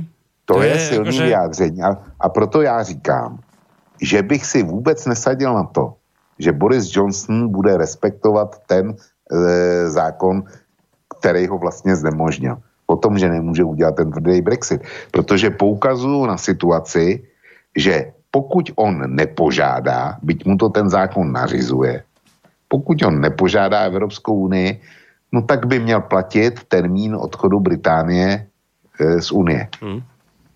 Jakoliv to zákon, britský zákon zakazuje. Ale pohybujeme se v obrovské šedé zóně. Hej, hej, hej. A v Čechách bychom určitě zvolili tohle řešení. Hmm. No, uvidíme, bude to zaujímavé sledovať, čo bude ďalej Johnson v tomto smere vymýšľať. Uh, ja som samozrejme čítal ten tvoj článok k tejto téme a v úvode bolo z neho cítiť, že máš radosť, že sa táto vec Johnsonovi udiala. Protože já ho považuji, no už máme, už můžeš. já ho považuji za sráče, to je, té, to je první termín, podvodníka lháře a zbabilce. Protože on eh, kvůli tomu, aby se stal ministerským předsedou, Borisi Johnsonovi nejde, nejde a nikdy nešlo o nějaký Brexit. To byla jenom eh, příležitost k tomu, aby se stal ministerským předsedou. Já jsem si prošel velmi pečlivě jeho, jeho kariéru. Eh, to, eh, ten Brexit, to hlasování bylo tuším v roce 2016, jestli se nepletu. A eh, to referendum. A Boris Johnson byl tehdy, eh, nebo respektive krátce předtím, eh, přišel o eh, nebo skončilo mu období, funkční období, kdy byl londýnským starostou. A on se vrhnul do velké politiky. Do té doby, dokud byl londýnským starostou, přestože běžela předvolební kampaň a, a všechno možný, tak o něm nebylo slyšet. Proč? Protože Londýn, když se podíváš na výsledky Brexitového referenda, tak Londýn e, byl jedním z mála míst v Anglii, nikoli ve Velké Británii, ale v Anglii, kde e, zastánci Brexitu naprosto výrazně prohráli. A ne, je to pochopitelný, Londýn je e, světová metropole, která žije z toho, a finanční metropole, kde je spousta cizinců, e, který tam žijou, který tam e, normálně pracují a londýnská ekonomika speciálně stojí na globálním obchodě a e, nadnárodních společnostech a, a bankách a tak dále. A ty, nikdo z nich si, si nemůže, ne, si nepřál Brexit, protože ví, že to je ztráta pracovních míst, dobře placených pracovních míst, třeba i jejich. Čili Londýn hlasoval výr, výrazně pro setrvání Británie v Evropské unii. A on jako londýnský starosta tohle věděl taky. Jeho anti-Brexit, jeho brexitový angažmá začalo až tehdy, kdy se stal obyčejným poslancem. To pro něj byl eh, pouze eh, žebřík k tomu, ke kariérnímu posunu na eh, místo premiéra. On mohl být eh, premiérem hned po, pro, po Brexitu. Já už jsem tady několikrát vysvětloval, proč to neudělal. Protože věděl, že bez ohledu na to, jestli, někdo vyjedná nebo nevyjedná eh, dohodu s Bruselem, tak vždycky ten Brexit bude, mít, bude generovat nějaký negativní výsledky. A žádná dohoda nemůže být tak dobrá, aby, aby uspokojila všechny. I kdyby Brusel odsouhlasil Britům cokoliv by si, eh, by si eh, představovali. Vždycky budou ti, kteří, kteří budou poškození a nebudou se eh, cítit komfortně. Čili Johnson mohl být premiérem, mohl si vzít vyjednávání eh, pod palec a mohl dojednat všechno místo Majevovi. Stačilo jenom kejvnout. Neudělal to, protože věděl, že by to byl jeho politický konec. On chtěl být premiérem až tehdy, když někdo odvede černou práci, aby on na něj mohl hodit eh, všechny ty negativa, které se po Brexitu objeví. A to taky udělal. Já s takovýmhle člověkem, který, který takhle průhledně eh, politicky jedná, tak nechci mít nic společného. Pro mě ten člověk je podlej. No a e, vy teda ta suspendace parlamentu, o který jsem mluvil, to, to ukazuje, že on v tomhle nastoupeném trendu akorát, akorát e, pokračuje. Mimochodem, dneska se vzdal poslaneckého mandátu jeho, Brat. jeho vlastní mm-hmm. bratr. Jo? To je jedna věc. Druhá věc je, těch asi 21 vyloučených britských poslanců, eh, teda konzervativních poslanců, tak ty dohromady představují, eh, někde jsem čet, asi 350 let eh, odsloužených v britském parlamentu. To znamená, to jsou lidi jako, jako ten e, vnuk Winstona Churchilla. Hmm. Prostě lidi, který, který jsou známí, jsou to silné osobnosti, žádný nováčkové. A jestliže takovýhle lidi jsou vyloučený z konzervativní strany, a ty si správně řekl, že to znamená, že nebudou moc příští volba kandidovat za konzervativní stranu, tak eh, já si myslím, že si Johnson akorát zadělal na další problém. Protože Filip Hemond, bývalý minister financí a Churchillovo vnuk, pokud se rozhodnou kandidovat jako nezávislí osobnosti, tak v nejlepším případě pro Johnsona mu seberou pouze nějaký hlasy. A když mu seberou nějaký hlasy, to znamená, že, že těch hlasů nemůže mít dost, nemusí mít dost ve většinovém systému a že e, klidně může vyhrát člověk od faráže nebo taky člověk od, od lejbristů. Ty hlasy budou scházet. Jo. A v horším případě vyhraje Filip Hemond, pokud se rozhodne sám kandidovat jako nezávislý, ale nebude, nebude vázaný žádnou lojalitou konzervativní straně, jak Borisi Johnsonovi už vůbec ne. E, čili to je tak ze zoufalství pro mě. No dobré, čiže zhrnuté, počerknuté, tešíš sa v podstate toho, z toho, že tento Johnson... Že dostal na práskáno. Že dostal teraz na práskáno, ale riadne. Že ako keby sa mu to všetko teraz zhmotnilo, hej, tento týždeň. Všetky tie veci, ktoré robil, tie kalkuly, takže teraz sa to zhmotnilo do tohto výprasku tohto týždňového. No, vrátilo se mu, za prvně, vrátilo se mu všechno, čím škodil Tereze Mayovi. Hmm. Jo, tak to se mu vrátilo. Za druhý, suspendoval, suspendoval parlament, protože, jak si řekl, skotský soud to potvrdil, dneska to potvrdil nejvyšší soud, takže parlament zasedá naposled v pondělí, potom až eh, pak víc než měsíc eh, zasedat nebude, protože nemůže, královna to podepsala. A to znamená, že, že se chytil do své vlastní pasti a bude oběšený na svém vlastním provaze to, co chtěl použít proti svým protivníkům, tak dneska bude škodit jemu, protože on by potřeboval ty další jednací dny, aby, dejme tomu, něco zkusil. Změnou zákona. On k tomu nebude mít čas. Mm. Ideme na mail od Michala, taký trošku dlhší. Ten zákon nezakazuje tvrdý Brexit, pouze nařizuje Johnsonovi požádať do odklad Brexitu, pokud do 19.10. neprotlačí tvrdý Brexit ano. britským parlamentem nebo nedojedná Brexitovou dohodu, ktorou britský parlament schválí.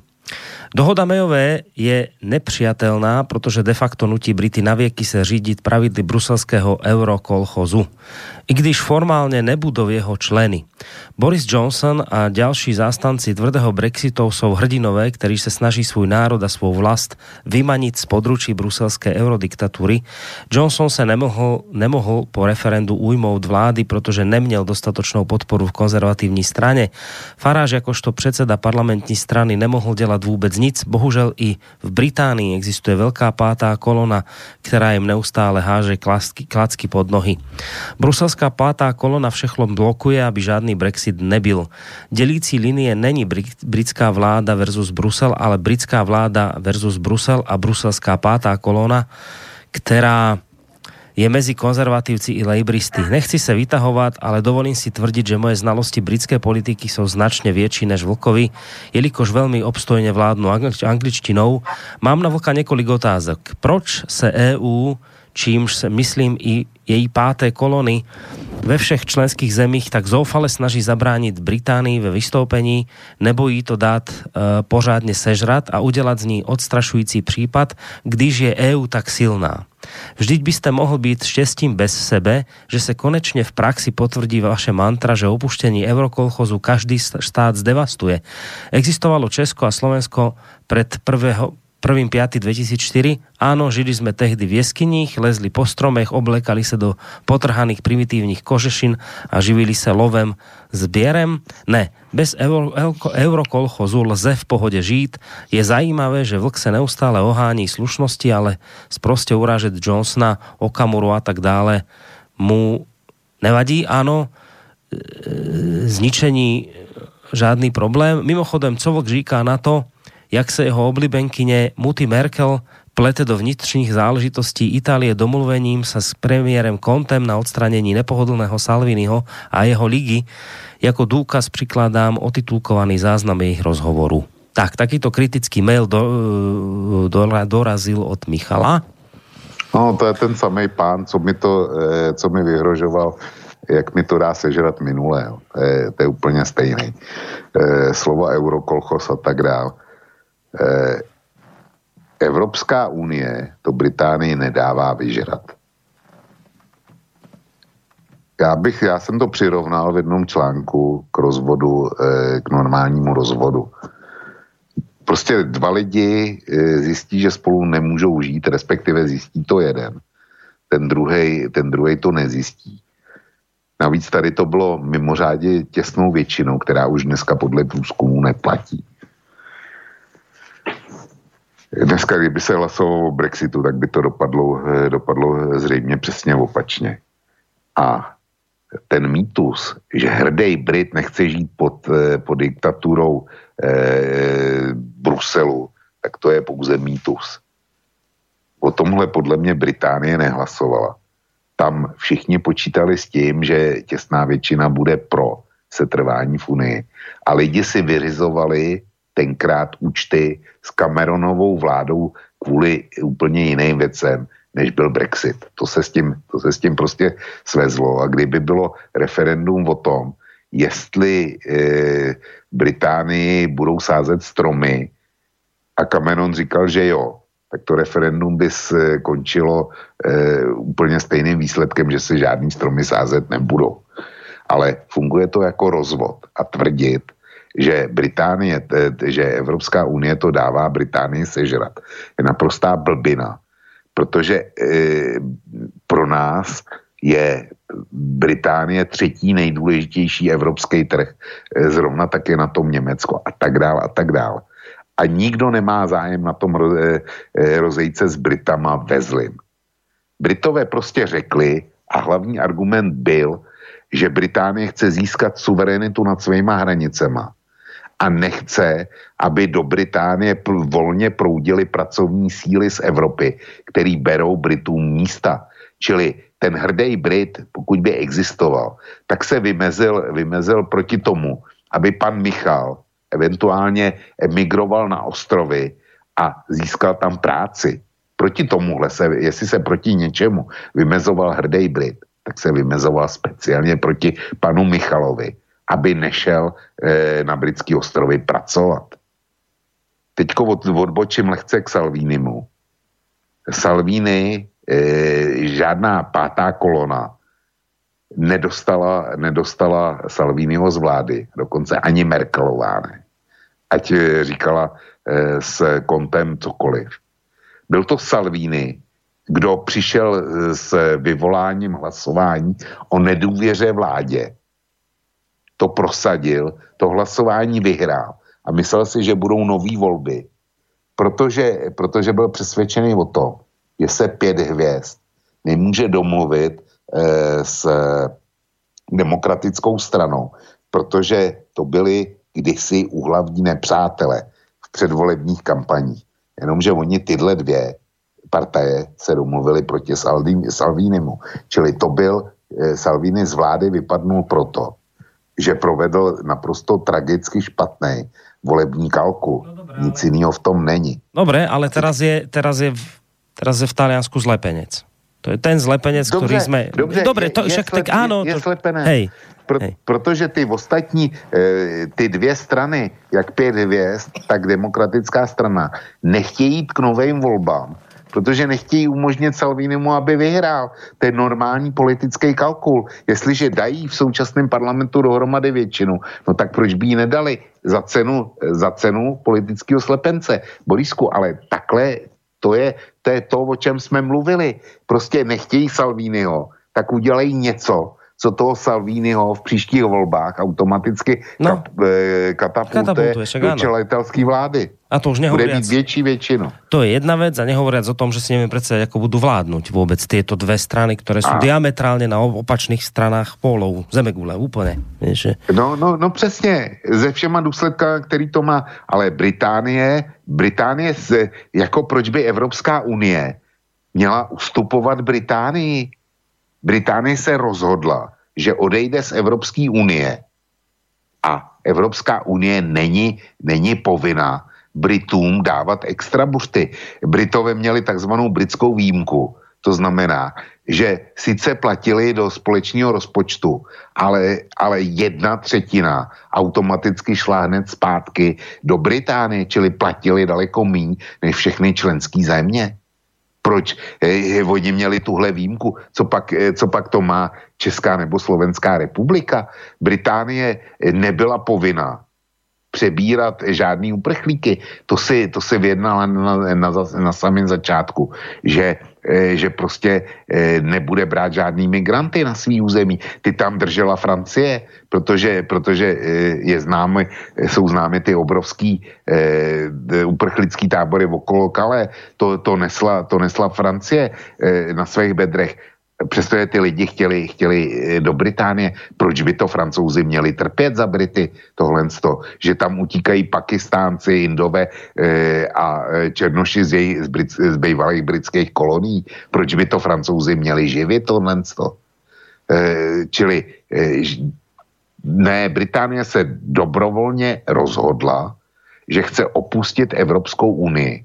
A Evropská unie není povinna dělat žádný ústupky.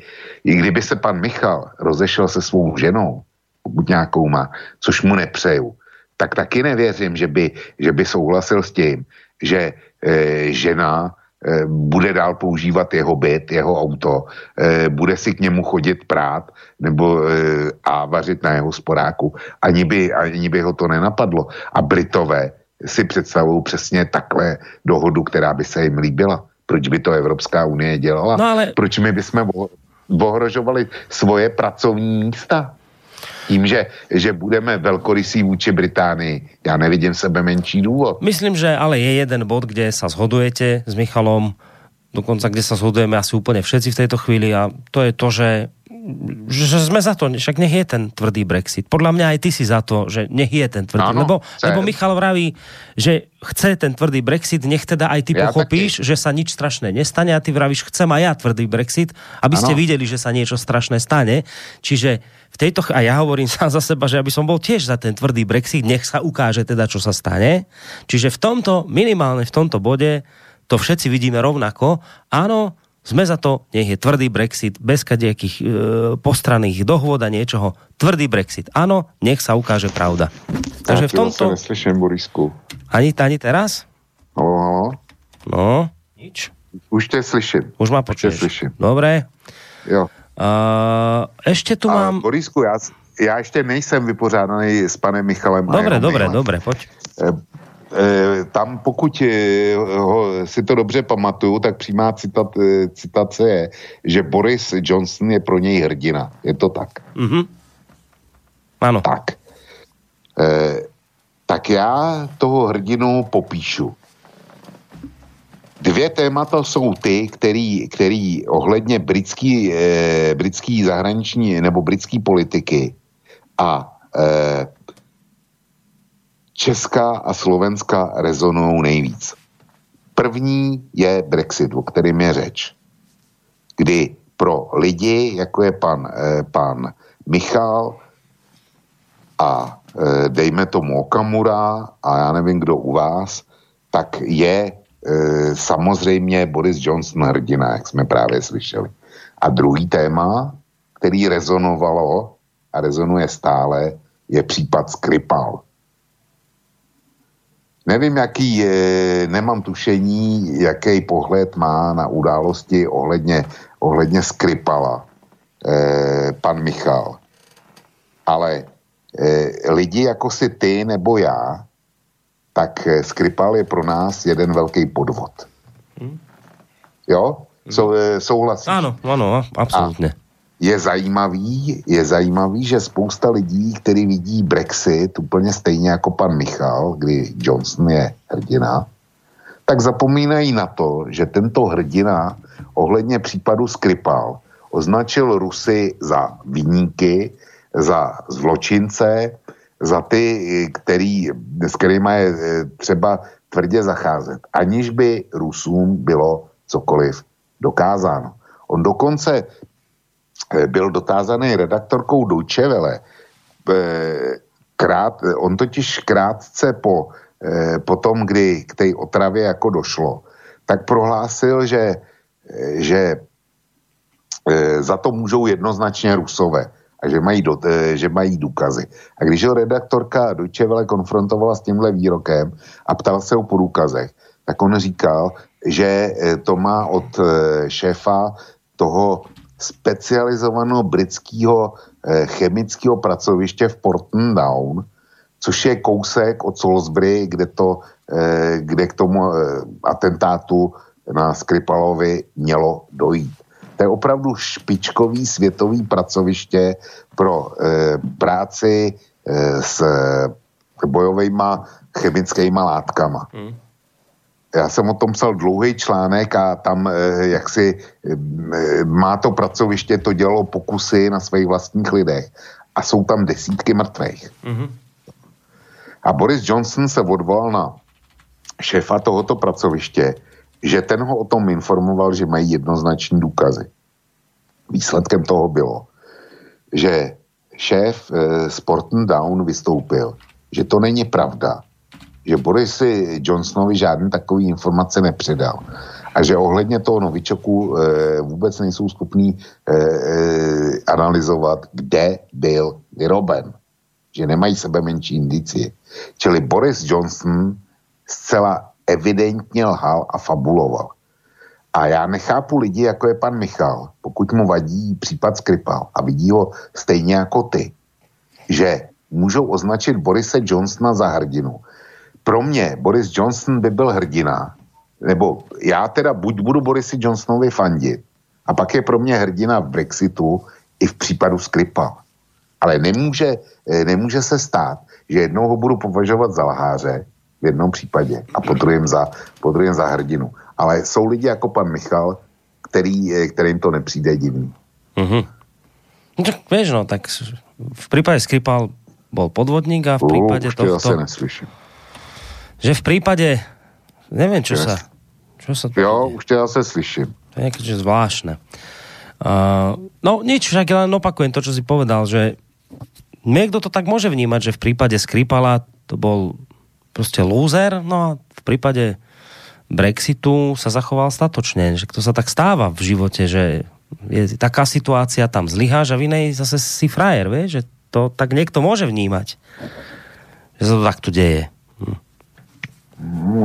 Borisku, eh, v daném případě ohledně Borise Johnsona rozhodně ne, protože, protože Boris Johnson není nic jiného než eh, podlej pletichář a takový ten klasický britský, britský politik, který hledá, na koho by jak si hodil vinu za svý vlastní problémy. Hmm.